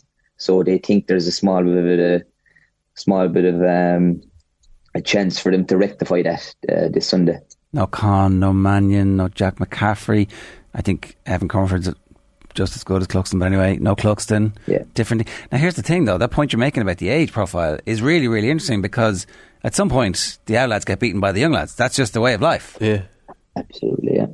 Absolutely. Um, but again, is like, I suppose, do they see like what a way it would be for someone to go out like when they're that age? I know that Cluxton is back, and I agree with you. Comerford was having a great season. Didn't see what he was bringing to the table in terms of how he's going to improve the team. But obviously, his leadership qualities again, and from a player's perspective, they probably wanted him in around the dressing room, experience alone. But um, again, it's it's um, how how how Kerry kind of see them playing against these boys the weekend. They'll feel that they this is the chance now to really quieten the Dubs, an opportunity to kind of this is the changing of the guard this is our time now. You've had your chance. Let's go and play ball. Because I initially thought, just and, and, admittedly from kind of an amateur, slightly lazy perspective approaching this final, I always thought that, you know, Kerry might find it, sli- sorry, that Dublin would find it easier to motivate themselves in the kind of last dance territory. But as you've explained it there, Kieran, I think Kerry won't have any bother uh, in humbling, in one, in kind of finding motivation to humble the Dubs, given all that context that, that you've explained there. I, I don't think so. I mean, like, listen, some of the Dublin players are some of the best to play the game, like, you know, what they've achieved over the last number of years. And I think go through all the games throughout the year, the anticipation was at the start of the year, who's going to be in the Ireland final? Hopefully it's Kerry Dublin. Before the semi-finals, like, a huge crowd at the Dublin game, um, not so huge at the Kerry game, but I suppose with travelling and, and uh, the cost of living and, and the way the cost is for travelling for supporters, people genuinely thought it's going to be Kerry Dublin in the final. Let's wait. Let's wait for this week that weekend. That that was the mentality by people. Um, no, as I said, Kerry nearly got a fright. Derry were were certainly confident pre-game and deservedly so. They were very unlucky not to win that game that day. But I still think that's a great sign of a team winning whilst having a lot to, lot to to improve on. Um, and that's the way Kerry would have probably approached this game. They know they know they have to improve to beat the Dubs. Are both teams going really well? They're they're going okay. Like they're going okay. Have they been tested? Kerry have been beaten by Mayo. Should have been beaten by Derry. What have Dublin played really? Monaghan put on a good show for definite. Um, could have possibly got something out of it if, if you refereeing decisions or if they took one or more one or two more chances. But it, again, at the end of the day, it's, it's scary Dublin. Yeah, I think I, I, I think that's true, and I think that Dublin struggled against Roscommon, struggled twice, but not a third time against Kildare, and I just, uh, I, I, they don't feel like they're fully formed or they've fully expressed themselves just yet, and maybe they don't. Maybe they don't, they don't get to that point at all this season. Um, Tommy's been making the point on the football pod about the 2019 replay and uh, the relevance on this game. It was basically a bunch of kids versus the old stagers of Dublin, and the only changes in the team since are David Moore and Gavin Crowley are gone from Kerry, and Johnny Cooper's gone from the Dubs, but it's basically the same panels. Um, and obviously that's a long time. That's a lot of hours in the gym, strengthening of resolve and physicality from Kerry. Whereas age is catching up on the Dubs. I, you know, uh, we were talking before. Who do you think is going to win? I was like, oh, I think Dublin are going to win. But I think um, you're kind of convincing me here, Kieran, that the rising sap of Kerry is the one that's going to engulf the Dubs this weekend. Yeah, well, I don't want to put too much pressure on him. I mean, at the end of the day, I find it hard myself to call it. I think it's going to be 50 50. I think, as I said, key matchups are going to be like that's going to be the winning, losing the game. And obviously, your big performers, you need them to play well. Like we need Jason Foley to play well in Clongkillen if he if that's the matchup. They have Dublin have a huge task in order how and who's going to mark David Clifford once the supply of ball as well is going into. Um, I suppose the other side of it, like experience is a big thing, but again, it's it's going to be the bench. Jack is going to 55 minutes to play. If it, if we're leading by a point or losing by a point, I think he'll be happy enough. Run the couple of bench, make make it make a bench that's gonna gonna make a ferocious impact and really finish the game strong. Um, from a forward perspective, I'm disappointed for Tony Brosnan not to, to, to be tagged out for the weekend due to injury. I think he would have had a good say in the game. I think the game would have suited him. Very good ball player. But I suppose you, depending on the panel, Killian Spillane to come back in, had a good day in 2019 that time as well. Um, but again, not a whole pile of change in terms of panel wise. Experience is a huge thing. But like Diarmuid O'Connor, David, Shawnee, who were unbelievable here at the time. Dave, a couple of years down the line, Paudie. physically, mentally, party, absolutely. And and to be fair to the Clippers, had a tough year um, after back of of, of um, Fossa going all the way last year and continued on to the to the Kerry season and a few personal things with their own family, which you know, credit to the boys, like credit to what they've done. Um, serious young fellas. Yeah, for sure. Uh, Kieran, enjoy the game if that's possible. Do you uh, do you actually get to like relax into matches, or are you a, bad watcher oh, now? Definitely, yeah. Uh, no, I, I really, do you know, I actually enjoy the games these days. The way the game has gone has changed dramatically. It's very tactically, um, you know, you have to be really aware of the tactic side of it. It's it's almost keep ball, it's cautious. I think that's the kind of game it's going to be. I'd love to see open football, like kicking through the lines, score for score, really entertaining battle. But I think it's going to be a cautious approach. And listen, I'm going to enjoy the the, the, the atmosphere. It's going to be meeting up with old friends um, up this Saturday. Enjoy the, the aspect of the All Ireland final day and hopefully coming down with Sam on Sunday. Well, enjoy. Thanks a million for joining us. Cheers. Thanks for having me, lads. Much appreciated. Best. Kieran O'Leary there, former uh, Kerry All Ireland winning captain. Yeah, I can't imagine Kerry people are getting are getting nervous after on All, Ireland, on All Ireland final day. They've had a good sixty goals at this now. Yeah, and they're pretty good at it. I kind of feel bad for kind of admitting it. Admitting it. I think I want Dublin to win. Why do you feel bad? Well, you know, it's the well. You see, as, as my accent will tell you, I'm from Longford, uh, so I've spent uh, I spent years being roadkill in the Leinster Championship for Dublin. So it does feel a bit of Stockholm syndrome, um, and also they're obviously the evil empire compared to the kind of the, the the the moral purity of the Mayo of the Mayo chase for the last few years. But I'm into the I'm into the last dance element of it. I think that I also have a greater appreciation of some of these players now that they've lost a couple of times. Like, like because basically, I wanted Mayo to win all those All Irelands that Dublin played. So it's just like you just kind of roll my eyes a bit when you know Fenton and McCarthy and McCaffrey and these guys would just flex their muscles. Whereas now you have, a, I think, I have a bit of a better appreciation. Of it. So basically, how I learned to stop worrying and love the Dubs is, right. is, is my state of mind. Uh, yeah. Okay. How does everybody else feel about that out there? Uh, you can leave a comment on the YouTube stream, youtube.com forward slash off the ball. Shane Hannon, who obviously has been speaking to the Dubs, is on his way to Kerry. How are you? Good morning, lads. How are things? How are you keeping? Yeah, good. Who are you going to talk to in uh, Kerry? Well, I'm I'm currently I'm hoping to get to Kerry. First of all, the flight was delayed from supposed to be leaving at ten past nine. It's now delayed to ten twenty five. Apparently, air traffic control staff shortages in Dublin Airport is delaying a lot of flights out. So, uh, seems like an important role. Was Tom Hanks? It's slightly important role. So to be fair, we'll wait for the air traffic control guys to come back. Um, but I was watching Tom Hanks, The Terminal, last week. Viktor Navorski is the character he plays, and I'm kind of feeling like if this goes on any longer, I might, I might make a bed. There is a guy in front of me who is currently sleeping underneath the stairs, so uh, might have to join him soon. Where yeah, if I, if I, where is Tom sorry, Hanks flying to? I think he was flying to his. Uh, he was flying from Krakozhia, which was a made-up country, to New York Cool. to get a to do a little task for his. So his he, he like he couldn't have just got a train, for instance. He couldn't. He or driven his car. No, he couldn't have done that. Uh, no, I did pay for the climate emissions. Uh, you know the little extra you pay just to Wow. cover your, your climate cost. I didn't want to didn't want to bring it up here. I mean, I wouldn't say It was just it was, Johnny it was Ward was supposed to be it in here today, and well, I, frankly, I I'm not sure if he was ever going to speak to you again. Yeah, you see, I, I have a lot of I have a lot of things planned in Kerry. Um, there's uh, so I'm going to meet Mike or not Mike, uh, Dara Ó Cinnéide out in Gaeltacht uh, later on this afternoon. Of course, he put a played a starring role in that famous Dublin Kerry quarter final in 01 in Thurles when Maurice Fitz hits the sideline uh, to equalise, and uh, of course Captain Kerry to All Ireland in 04. So I'm looking forward to that. Uh, and then Ambrose O'Donovan, Captain Kerry uh, All All Ireland in the centenary year in, in '84 himself, and Tim Moynihan are going to chat to me there.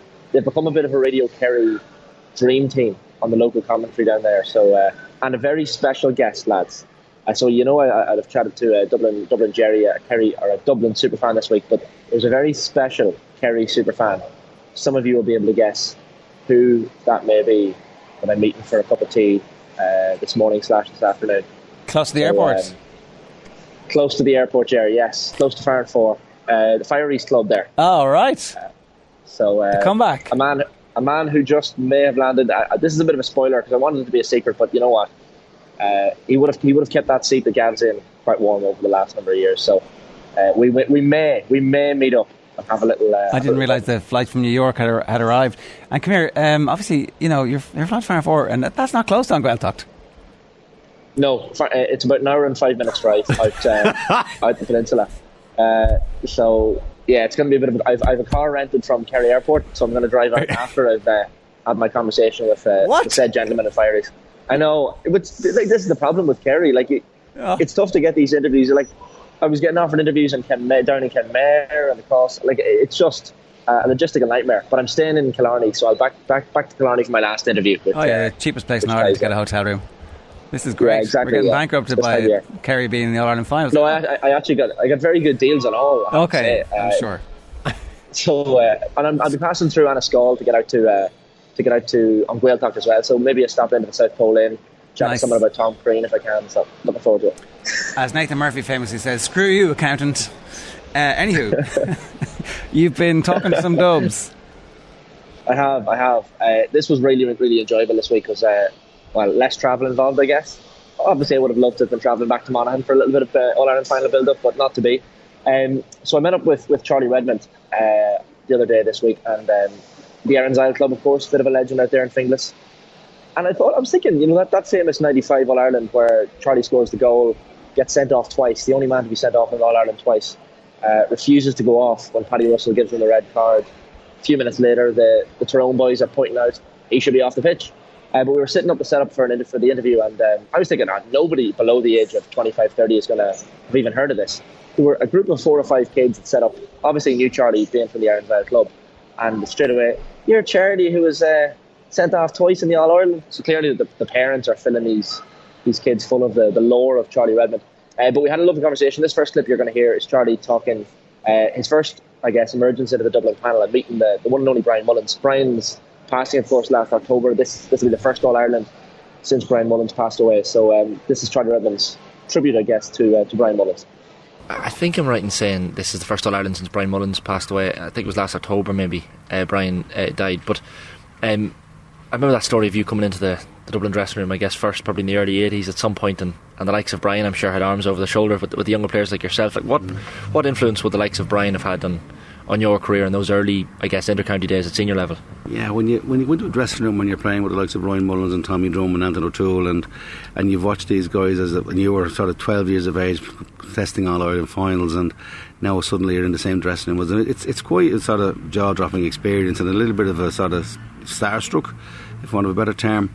But every one of them to a man were were just so down to earth. Now Brian is Brian. Brian had his own way of dealing with things, and we had some funny. I think it was the first time I went onto the field with uh, to training, and he, he says to me, who, who, "Who are you?" And I knew he knew who I was because he had heard because I'd heard him talking about me in the other dressing room, and I went, "I'm Charlie Redmond." He says, "Who are you?"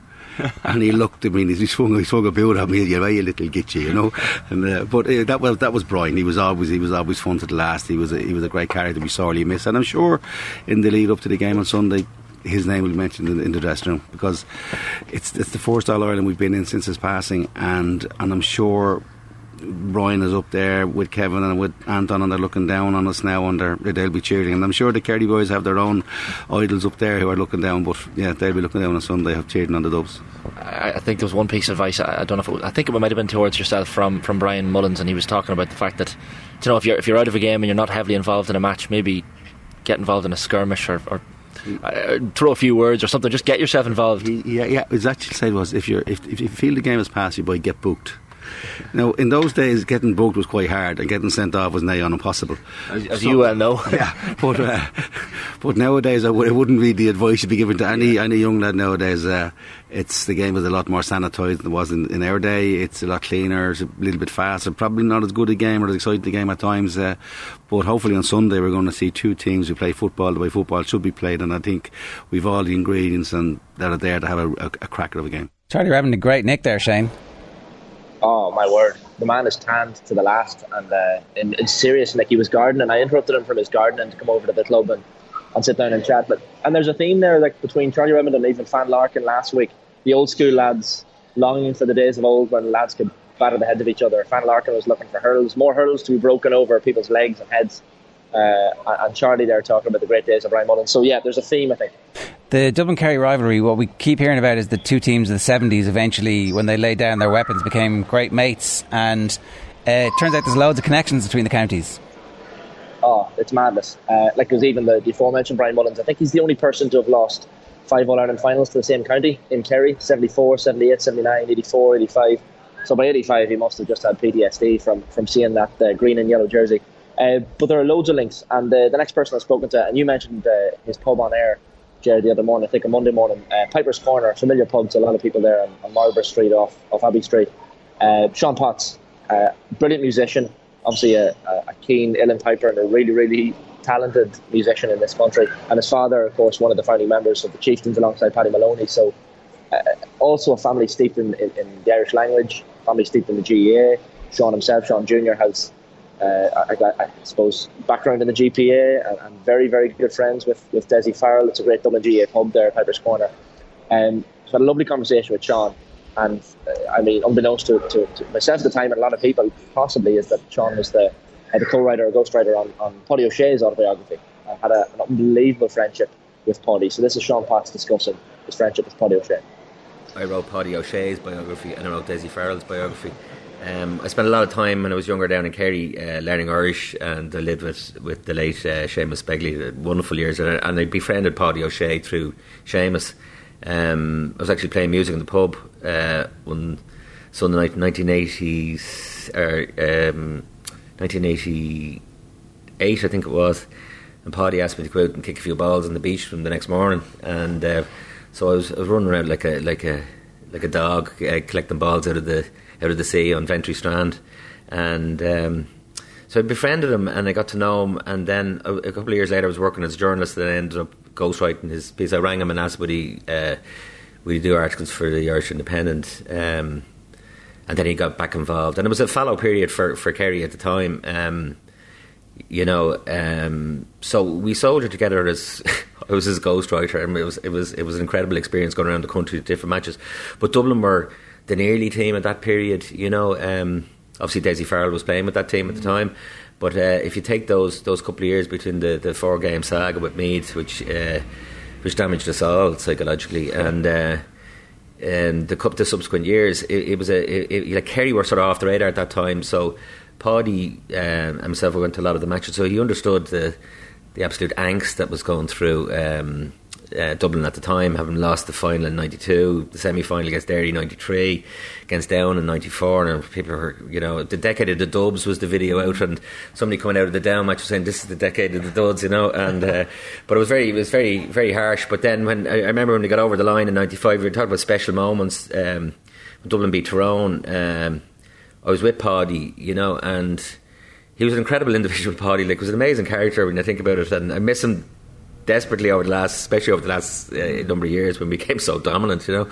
But uh, I would have enjoyed that. But I, I, I do miss him, and um, especially around these kind of occasions. But he put me up in the shoulders to watch the, the presentation. It was a huge uh, outpouring of relief that Dublin finally got over the line, and just about like you know having been dominant for a large part of the game.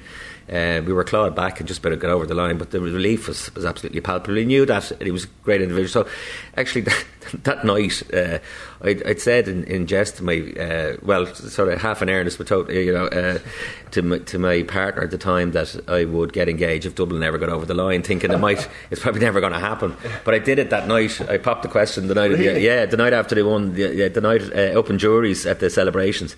And Páidí had managed to weasel in. He just said, anyway, into the Dublin celebrations. And uh, when he heard what had happened, he, he comes over. He said, "Are you sure? Are you sure?" He said, uh, before getting into a little bit of a spat with Pat O'Neill at the, the same night, and eventually being being told, no uncertain terms, "Get out, Páidí, will you please?" The full experience. Uh, there's a, there's another good half hour in that, and we're going to play out with it today. Hopefully, um, if if you can't stay with us, it's uh, available YouTube.com forward slash off the ball yeah, Paulie turfed out of the, the Kerry celebrations and getting engaged, but uh, like out of the pure excitement of your county winning in '95 is brilliant. Yeah, really good stuff from Sean Potts. Get it up on YouTube. Um, the character that I mentioned, Dublin Jerry, uh, like Dublin Jerry will be familiar to a lot of Dublin fans, I guess. He's the guy who wears a lot of the, the Dublin clothes, the hat, the full suit uh, to a lot of the matches. He's been around for for yonks. Uh, has gone to every every final I think since '58, except for the COVID final. Um, really, really good character, and I, I sat down with him in Kilmainham the other morning, and really, really enjoyable. And I asked him a question about Stephen Cluxton, and he his answer uh, resulted in a song. So enjoy this. That Cluxton kick was sailing over in 2011. Well, I wrote a song. I never got it. Uh, I never got anybody to, to bring it out. It was a, a, over actually the next day after the match, you know. But uh, the second last, the second last, third last pair scores uh, up the pitch Cluxton ran. He had a good look at the Sam. He says, that's hours of what is three over. It was just at the death. 82,000 head of bread. One kick and the ball sailed over. There was hats and flags flying, grown men and women crying. I seen drunken people suddenly getting sober. Kerry, they were started up to with lad as soon as I heard him was over. Bryan Cullen's 14 stone, all muscle and bone. He led his team up those famous steps of Croker. And we all knew the last thing he had to do was to lift that Sam high above his shoulders. I missed the presentation. I was on doctor's medication. Three points and I just flipped over. Dr. David Hickey said to me, Dublin Jerry Francis Martin, can't you see? He getting drunk. And with the name of Jay, he gets sober. Brilliant. Oh, Jesus, that's class. You definitely remember that kick, so, with a, with a, with a song like that. And a brilliant rendition, too, Jerry, to be fair. Yeah. One last one for you. Uh, a prediction yeah, and a confident prediction, I have to say, lads. Uh, there's, there's obviously confidence in both counties ahead of this one. It's hard to call it, but Charlie Redmond uh, gave a, a, very, very solid back into the dub. So uh, here's Charlie's uh, prediction for Sunday's game. Charlie, finally, uh, your prediction. Uh, and I know it's it's often when your county's involved, it's it's tough to ask people, but how do you see the game playing out?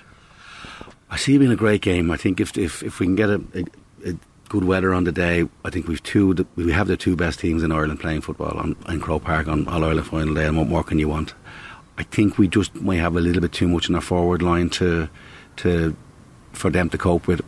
As I said, they're not a one streak pony by any chance, by any means. They have good quality players. I just think we have more quality players. Mm. But having them and winning the game are two different things, and it's ever going to be whoever gives those big performances, those driving runs in the second half, late in the second half, who can keep going to the end, who they can introduce off the bench, and what, and how much the bench can can can can offer. I just think we have a little bit more than them in every in every department. There you go, Shane. Anything else from the the Dubs, or is it all Kerry from here on? It's all Kerry from here on, lads. The Dubs have had enough, so it's uh, Kingdom Abu from here on in. Right. Uh, well, good luck on your flight. There was one comment that came in. Um, for all Shane's talk about the Saturdays, you may as well be drinking that kerosene. Ah, listen, you got to lean into sweet, it, don't you? Sweet, sweet kerosene. I hope you enjoy the taste. Shane, good uh, stuff. usually good for the environment. But yeah, cheers, lads. Cheers. Thanks a million. Cathal Mullaney, who has, uh, you know, not burned any uh, fossil fuels to get into the studio this morning. How are you? I don't think I have. No, short trip for me, to be fair. Uh, what's going on?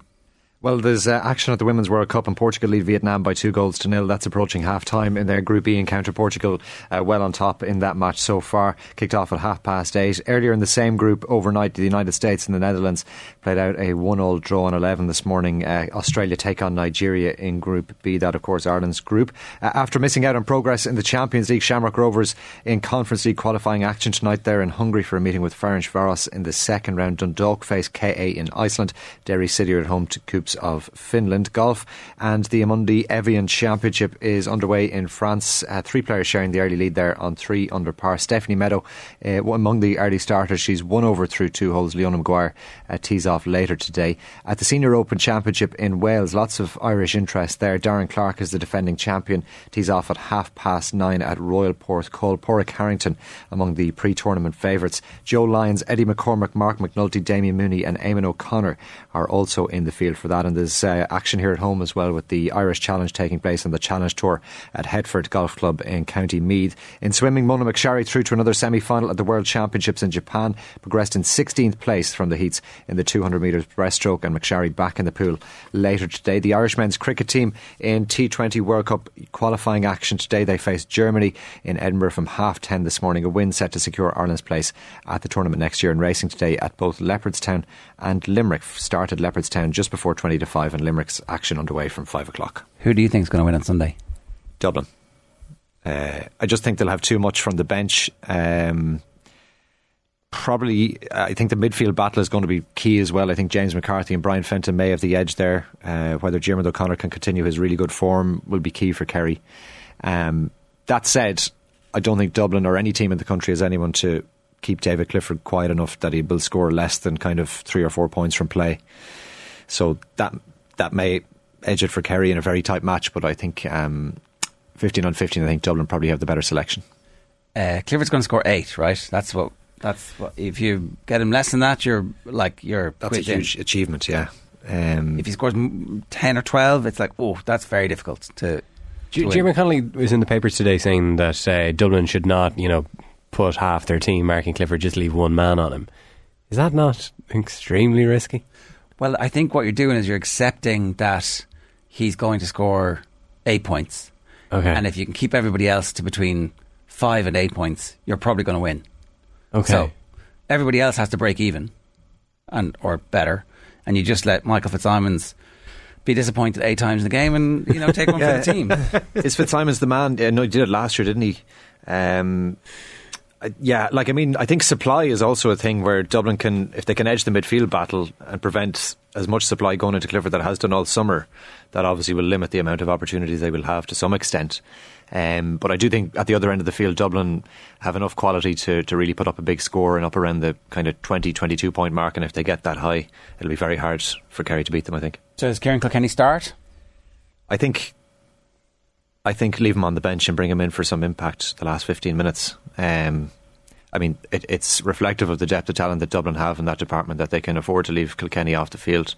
Um, but coming on to, to play with some tired bodies on the field might might suit Kilkenny a little bit better. Um, you saw what Stephen O'Brien, for example, did for Kerry coming on against Derry. The, it is difficult, isn't it? Benches are so difficult. Uh, yeah. Uh, it's difficult to make an impact, but if you can, it can be match winning. It can be defining.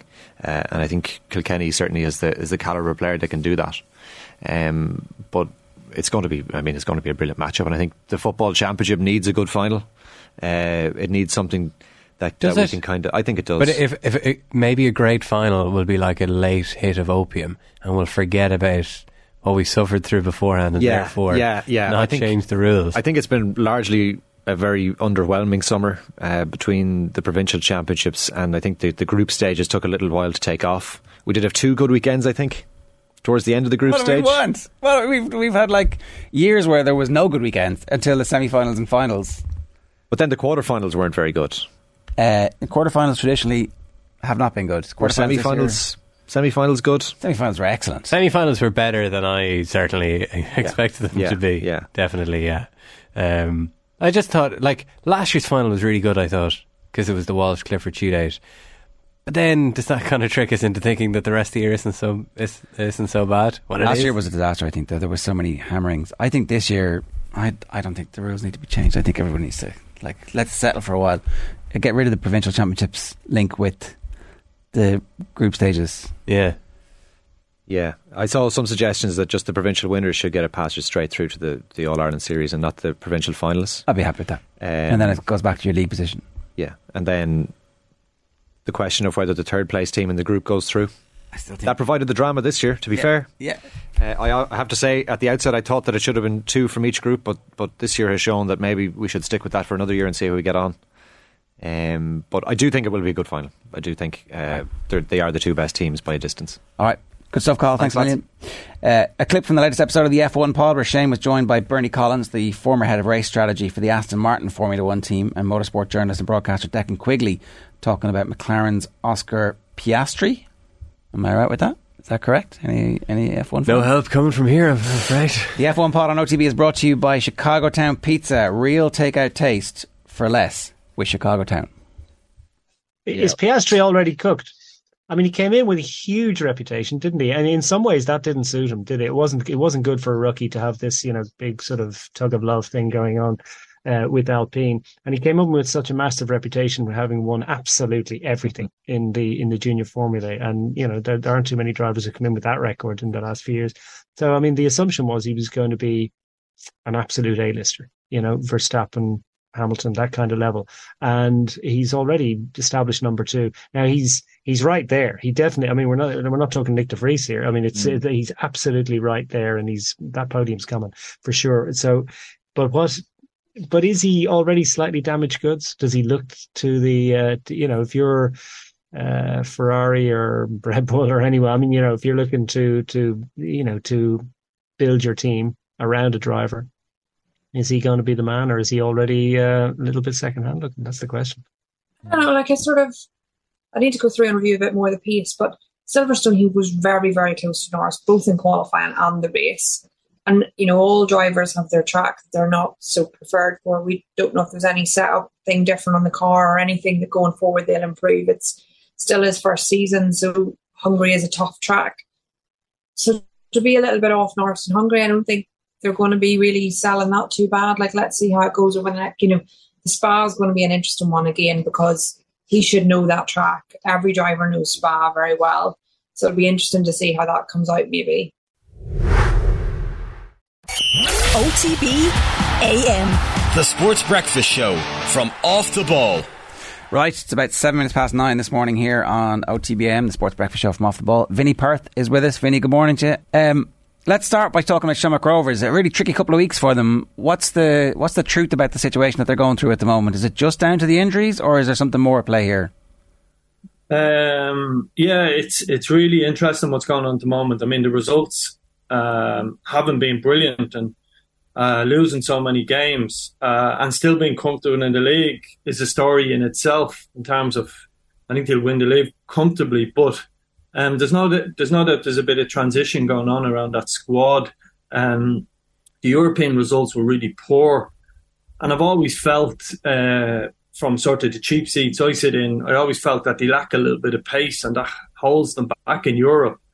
And albeit they got to the, the group stage last year, the conference, I just think that pace helps you win matches at Europe and um, and be a bit more clinical. And sometimes they get criticised for calling Rovers not clinical when they score so many goals domestically, but um, they they need to start putting the ball away and scoring goals. So I think there's a, a transformation needed within the squad. Uh, but every team goes through that, and particularly the top teams, and how that's managed is ultimately, I feel, how the top managers are judged. Um, we had it in 17 after in, with Dundalk when we, we sort of uh, had the success of 16 uh, Europa League group stages. We had a year where we rebuilt and, and were well beaten in the league by Cork. You've seen Ferguson over the years rebuild teams and top managers, and I think this is the challenge for Stephen Bradley over the over the next uh, period to see can he rebuild this team to to being a top top class side again.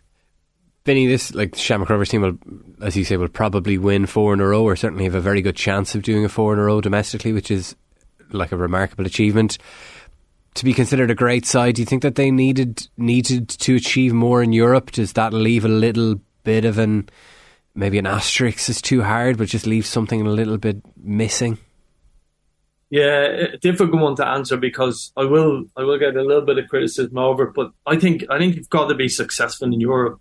You go back to the great Shels side under Pat Fenlon, and um, European competitions were structured differently.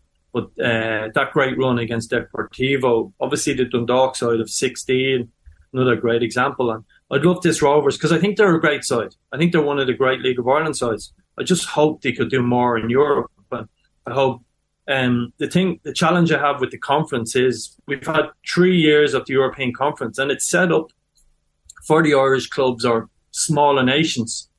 Uh, it's UEFA's way of giving the champions something back. So instead of Rovers going out of a Champions League and going into Europa League and being beaten by a top class side, there's this Champions route, and winning your first game is crucial. So we've had two teams out of the three competitions in the group stages, Dundalk and Rovers have both been in group stages. So, yeah, I'd like to see them do more in Europe. And, and for me, it is it is a, a blot on their copybook. But also, I think going back to last week and losing to Dundalk um, in the FAI Cup, this Rover side don't look like winning doubles.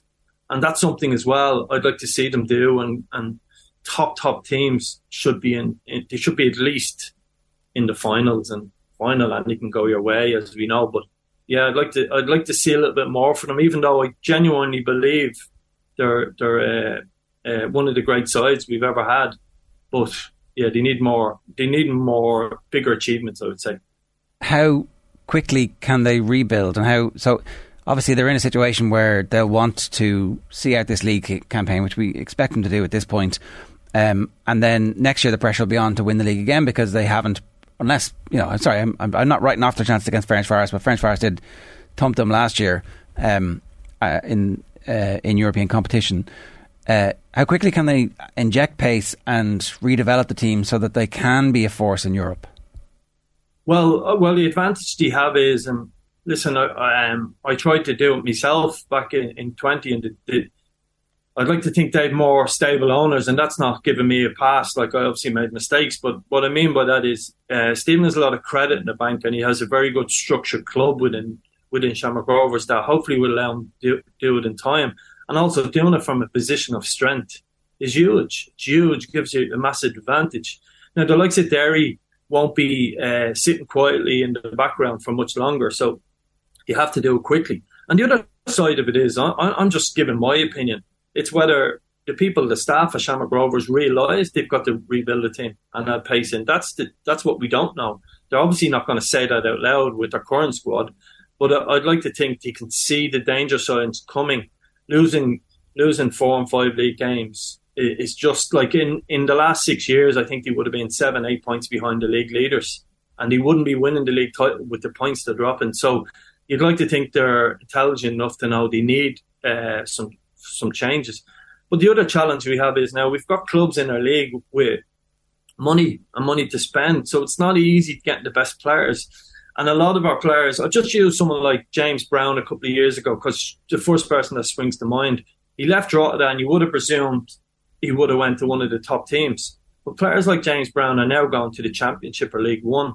And that's the challenge the top sides are having in Ireland in terms of those those sort of players, a Shelbourne or or the sort of middle six tiers, those top players who have an outstanding season for a draw Shelbourne, etc., are moving to League One and Championship clubs now, and they're not moving on to Dundalk or to Rovers or Pats, Derry, um, or at least them clubs are finding a lot harder. So we we at Dundalk would have been able to add people like Daryl Horgan in throughout our years, or Michael Duffy, or uh, Patrick McEleney, or Sean Hoare, rob them from the other clubs. But now them type of players at that standard are moving to the UK.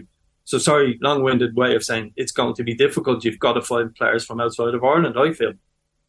And then Rovers are also in the double bind, Vinny, of obviously they've lost the likes of Liam Scales and, and and Andy Lyons to England as well, and they and they haven't really replaced them, as you say, that the players that might come in go to the Championship and League One as well. So you'd imagine that Rovers are rebuilding from will rebuild from a position of such, such strength. It should be relatively straightforward for them. But as you explained it there, it's not going to be that straightforward at all, and there are no guarantees. No, and and ultimately people will say uh, sure your man there talking has failed himself. So uh, uh, we you do. It's part of the game. It's it's it's every club in the world fails. So signing players and bringing particularly. We, we, we don't have a great track record in Ireland of bringing players from outside the league in. We haven't been really good at that. Um, there's been lots of success stories, of course, but that's not something we've been brilliant at. Um, and we've got to get better, and the scout network have to get better because there is a there is. I think this time next year, albeit Drogheda and UCD, uh, this time next year, I think almost every Premier Division club will be full time. So there is there is a, a, drain on our talent. We have to say that. We have to accept that.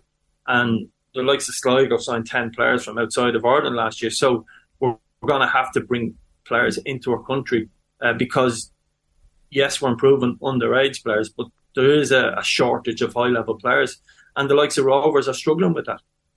Uh, is that why the squad ends up being slightly unbalanced, and you get older players who are less likely to be attractive to second, third, fourth tier in in England and uh, beyond? Yeah, there's two answers that. Yeah, like um, uh, the first thing is, particularly in Ireland, and maybe it's the same all over the world, but the high, the average age of the Rovers team is the highest. Okay, because when you want to win a league, it's much harder to blood young players when you're trying to win a league. So when, and I had it myself, and it was a criticism of of sort of people at Dundalk, and I keep mentioned Dundalk more today than I ever did. Sorry, but when you're trying to win a league and you're three points clear or you're a point behind, and you're going away to Finn Harps or whatever, you're not you're not blooding young players. So if you're a mid-table team and you're going to stay mid-table and you're comfortable, then you've got that six weeks at the end of the season, for argument's sake. So it is really difficult for top teams to blood young players.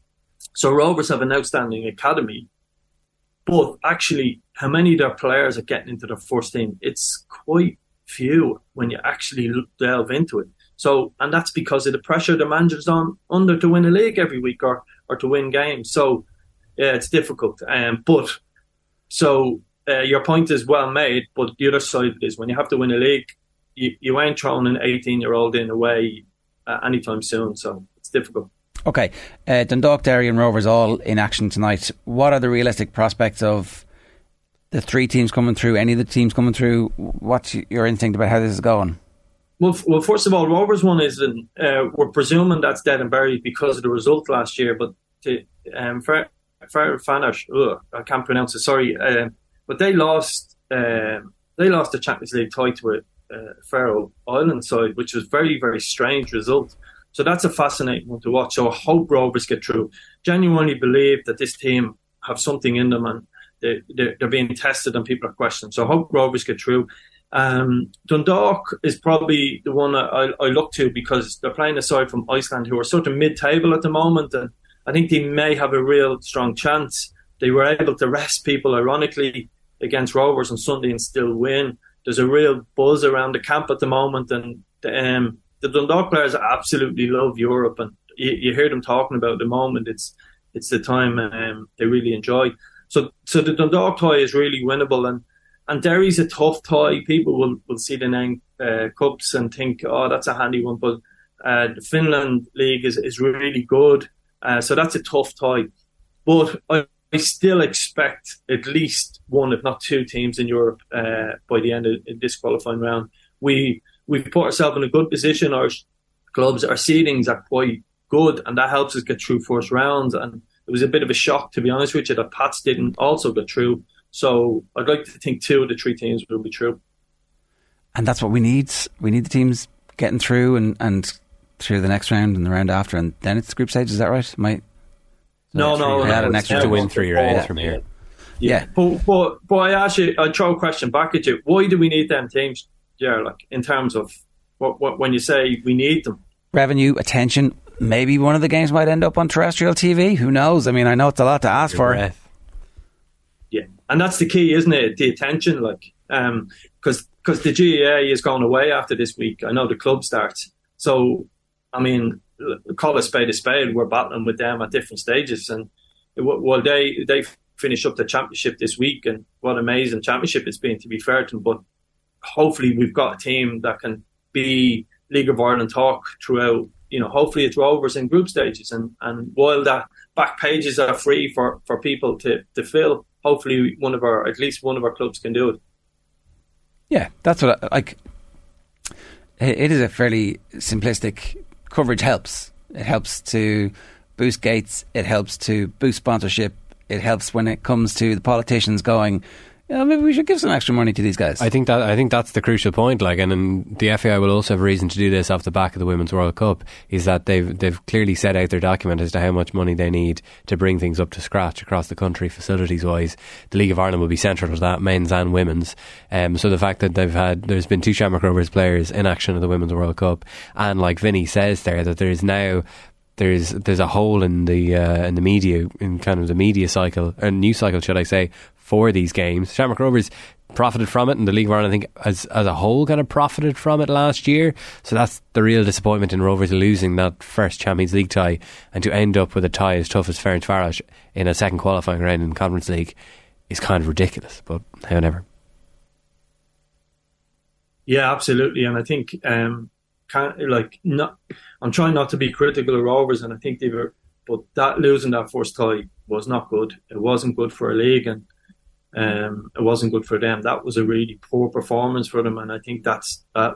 I hope it doesn't, but that will have a knock-on effect um, in terms of where where they can get to because they've gone through a really tough route now. Um, the Champions League, as I said earlier on, is it's called the Champions Route, and it's designed to protect clubs like Rovers, and unfortunately, not winning that tie has really affected them. But uh, as you said, there's been a lot of uh, positives. Uh, we keep we, we always the negatives grab the headlines. But I look at um, a good friend Barry Ferguson being appointed to the DDSL. That's a great move. Shane Robinson has gone in from Shamrock Rovers. Looks like he's gone in as assistant director uh, within the FAI. So there seems to be a lot of good things happening on the ground within Irish football uh, the FAI have made a good decision with Shane Robinson. I'm really happy with that. So, uh, on the back of the Women's World Cup, hopefully League of Ireland can play its part now in the next couple of weeks. The fact that there is uh, only a four point lead for Rovers at the top of the table, and the point you make, obviously, in, in previous seasons, the points tally would have had them behind at this point. Um, we could do with a run from St. Pat's and Derry, putting a bit of pressure on them again to add to the coverage, add to the excitement, and just keep Rovers on their toes. Yeah, and, and the other thing about uh, Shamrock Rovers is, and it's a point I think Stewie, Stewie Byrne has made, and got a little bit of stick about it, but I, I get it because we had it with Cork. You need someone to push it. That's no excuse. It's not a get out jail card. They weren't good enough, and they're not good enough at the moment by the high standards.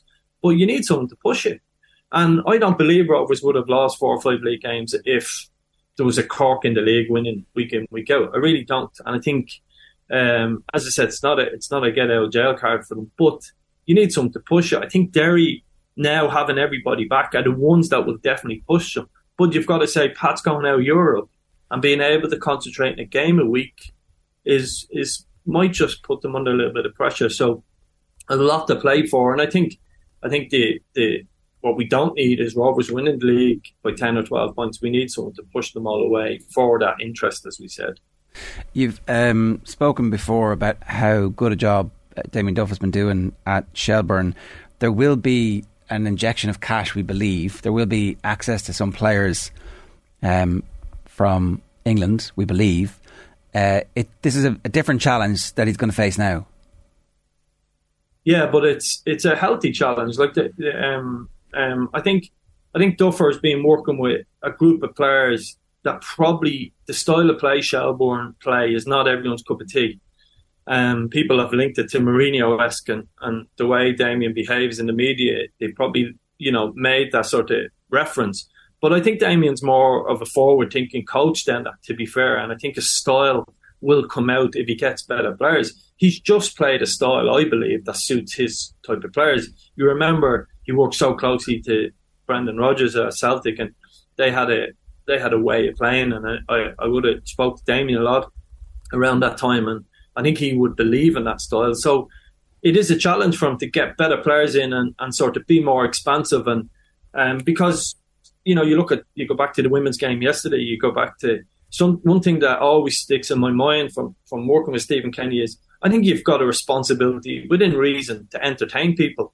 and I think Damien will do that. And I think that's the good thing of being able to bring in a higher caliber player to add to what he has because he's made some average players really good, and the players have obviously stepped up to the plate as well. So this is a this is a big challenge for him. And um, I know there's a lot of you know skepticism around Hull coming in, but I hope it's a good thing. And we need we need injection in of money from somewhere, and every club, every league gets it around the world. There was controversy about Paddy Bonner saying that he thought that Celtic should have a feeder club in the League of Ireland. Um, 24 hours, 48 hours on? Is it, was it was it was it only yesterday? It was, day, before, before, yesterday. Yeah, 48 hours ago. Um, how do you feel about that, Vinny? Um, I think I think I've been on your show for a couple of years at different stages, and I've I think the odd person tells me I'm a little bit too honest. So I think on that one, I'd like to just say very little other than I don't, I don't know what to make of a comment like that. I'm not sure. I I'm, I'm trying I'm trying to I'm actually going to hold myself back for once, yeah. Okay. I don't know. I don't understand this thinking. You're saying a good bit by biting your tongue there. right. I, I, I, all I'd say is I don't think Packy believes in our league as much as he should, and I leave it at that. That's fair enough. Gav, what did you make of it?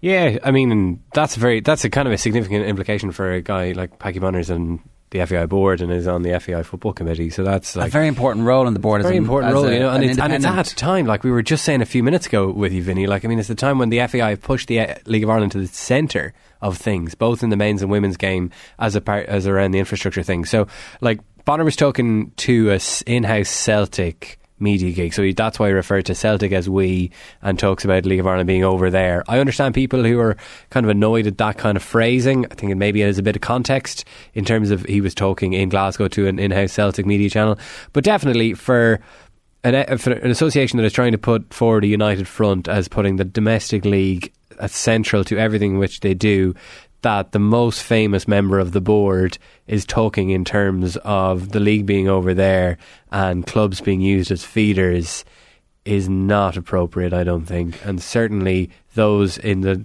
League of Ireland and football circles in Ireland whose noses are out of joint about it, I would have some sympathy with that. Okay, can I momentarily play devil's advocate?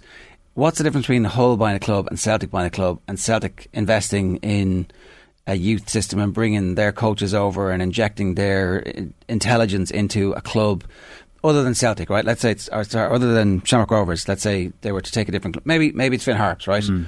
We've seen Shay Given do the fundraising, and, and Stephen Doyle made the point maybe Paddy could be doing a bit of this to help, you know, football in Donegal. So fair play, and I totally understand that point. But what what's the difference between Celtic buying a club and Hull buying a club? There is none really. Um, I think part of it is how Packy expressed it the feeder club thing. I mean, this is the problem with the whole multi club thing is that it kind of makes financial sense in a kind of mad world like professional football to con- to kind of consolidate like that. But it's also kind of against what a football club should be for. You should be representing your community and you know your people rather than saying being, the quiet bit out loud. Yeah, that's exactly what he was kind of guilty of. And I did that press conference with uh, Ilcay, the the Turkish the Turkish Simon Cowell, as we have to refer to him when he was doing that presser. Uh, and like, I asked him directly, like, is this a feeder club? No, it's not. He did let slip something about you know Shelbourne being a little brother. That stuff is that stuff is corrosive. I know, like the business model makes sense uh, and the potential benefits make sense, um, but just for what a football club is and should be, it's corrosive. And then there's a whole other issue in that you know what like as Packy Bonner sets it up there about Celtic about a League of Ireland club being a feeder club for Celtic that's we're back again to relying on Britain. Let's let's outsource our problems to then and like the whole Brexit thing is meant to be hang on we're meant to be finally getting our act together here doing it for ourselves kind of thing. Yeah just just to uh, again I'm, I'm, trying to bite my lips so two two I, I don't disagree with you Jared. Feeder clubs aren't bad per se they're not like we, we have to be grown up about these things and say if someone wanted to come in and, and set up technically a feeder club but higher the standard of the club to go into, I think we should be all for that because we don't have enough top clubs. We're not like Finland or wherever Norway or, or, Sweden where we've got top clubs that we can we can have one mid table feeder club. We, we so we have to accept that if if someone's going to invest in a league, great, welcome it with open arms, like Hull, but you know, you have to understand there's people following teams for years, etc. And this to, to sort of the only other point I'll make to you, Jaron, and this isn't genuinely. Please don't clip this the wrong way, but it's not aimed at Packy. But the hardest part for League of Ireland people is we haven't been respected for years, and that's where the commentary around feeder clubs and it it can it can be. We I I've never I have I don't necessarily or haven't felt respected uh, by people within the FAI for a long time. Okay, football coaches haven't been. That has started to change over the last couple of years. And to be fair to Niall O'Regan, the coach education department is exceptional within the FAI now. Okay, so starting to change. But there is people in Irish football who still don't feel respected by the powers that be, and some of them comments were probably perceived that way. That's where you've seen Uh, uh, people the negativity towards it. I think that's fair enough. That's I, am trying to be balanced with that. No, no, I, I, well, at the yeah. same time, you have to understand. You keep you keep pushing people down. Eventually, you go, "Ah, oh, give us a break, lads," and they stop listening to you. So that's all. Yeah, and I think, like, a, you know, it's, it's worth teasing this stuff out. But if you are going to sit on the board and be independent and be part of this whole new era, and I think they've done loads of good stuff. They still make occasional mistakes, but I do feel like they're making better decisions, more mature decisions, calmer decisions than uh, we have seen before. And I, I think you could now hold them up in comparison with the other two big organisations and go, actually, no longer a basket case. Yeah. The other ones have their own issues. Um, certainly, the FAI are miles ahead on the treatment of the women's game than the other two organisations, I would say, at the moment.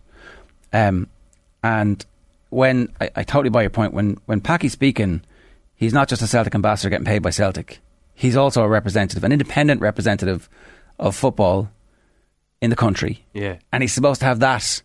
Like when you're on the board, your responsibility is to the organisation. Yeah, and like it's not. I mean, there's one way to uh, interpret independent as saying, "Well, sure, what's wrong with a dissenting voice and hearing different things?" Because we heard too long about the FAI was only one voice, but it's different in this respect because the centrality of the League of Ireland and the kind of this this general acceptance that it's time that we kind of do things ourselves and fix things rather than allowing looking to Britain to fix our problems for us. That is the explicit strategy of the FAI. So, I mean, at that point, the board have now decided on that. They kind of have to stand behind that united. And there are, to about feeder clubs and stuff, there are obviously financial benefits and sporting benefits to that happening. But like you said, it's it's it's terrible vocabulary, terrible words to be using, and it's the quiet part said out loud. Yeah, in fairness, Stephen Doyle was like, "Is there is there a conflict of interest here?" And I didn't see it at first, but now having teased it out and listened to you both, I probably do see it a bit clearer. So, uh, all right. Good stuff. I'll manage a feeder club in the next couple of years, no problem. I'm, I'm, I'm, trying to say to you, uh, uh, sorry, I made a joke, but I'm trying to say it's not necessarily a bad thing. It just didn't feel like it was said in the right way. And yeah. So there you go. Yeah. This stuff matters. Like uh, for a, a, group of people who are finally stepping out from under the shadow of being the problem child, uh, it this it does matter. And um, well, well, Jared, sorry, and also also, and I'm, I'm, not accusing you you of this at all because um, you're very good in terms of your promotion. Is well, I think we're adding value as well, or the, the League of Ireland people have started to add value Look at the international team. Look at the 21s. Look at the young players. We're also adding value. We're not just stepping out and, um, you know, we, we, we, you know, we're doing a bit more than that as well. yeah, I meant sorry. The brand really is, is yeah. stepping out from under the shadow. Obviously, the people have been doing the grassroots work for generations, which has led to the vast majority of our players coming through the system. And you know, even it was it twenty. 12 when everybody was photographed in their League of Ireland jerseys. That was yeah. a really powerful thing. That could have been the birth of something, but was like, nah, not interested. Whereas now, actually, you have a board who are interested, and um, Packie definitely misstepped. So hopefully, you can clear that up in the next couple of days. Uh, Vinny, we'll leave it there. Good stuff. Thanks a million. Thanks very much. It's uh, Vinny Perth giving us some thoughts there. Uh, so you want Dublin to win? Are they going to win? Sure, I don't know. Like, I mean, I'm a, fu- a humble football man. Uh, yeah, I think they will. You're a GAA man. I don't know. trying to fight that. um, I think the Dubs will win. Yeah, I think suddenly they have more. They seem to have more depth. And fight your very nature. A couple of years ago, James Joyce got a whole just, like career uh, out of that. Just when I was out, um, dragged me back in. Uh, I think certainly like Dublin seem to have more depth. Like I mean, a couple of years ago, the whole discourse was like, "Hang on, where where's old subs gone?" Um, they're back now. They're they're the same guys that were there, but uh, no, I think I think they probably will. I just think that there's something. I, I watched the quarterfinal and the semi final. There's something. There's a kind of a fury behind the eyes of Brian Fenton and James McCarthy in that we're not letting this one. When the moment requires it, and the moment requires it now, it's almost like they've been phoning it in at various stages until they had to do stuff, and then they would just do it. Yeah. Um. Well, sorry, McCarthy hasn't. He's just been consistently amazing. But the rest of the team have been like, "Oh yeah, okay, Roscommon, have the ball for six minutes. We don't care." I, this is not an original point. I love the build up to an All Ireland final. I love the build up to a Dublin Kerry final. Just listen to Kieran earlier on just talk about how basically Kerry really want to knock these lads off their effing perch. It's Like we've only really got a couple of days of it, you know, maybe. Yeah. Uh, GAA might push that push that back a week or something. Well, so no, Coldplay, are, Coldplay have got the stadium. Yeah, which is kind of Fairness. Coldplay have the stadium at the very end of the month. There's still like two extra weeks. Yeah. Anywho, uh, Gav, thanks for being with us. Cheers, Ger. OTB AM. The Sports Breakfast Show from Off the Ball.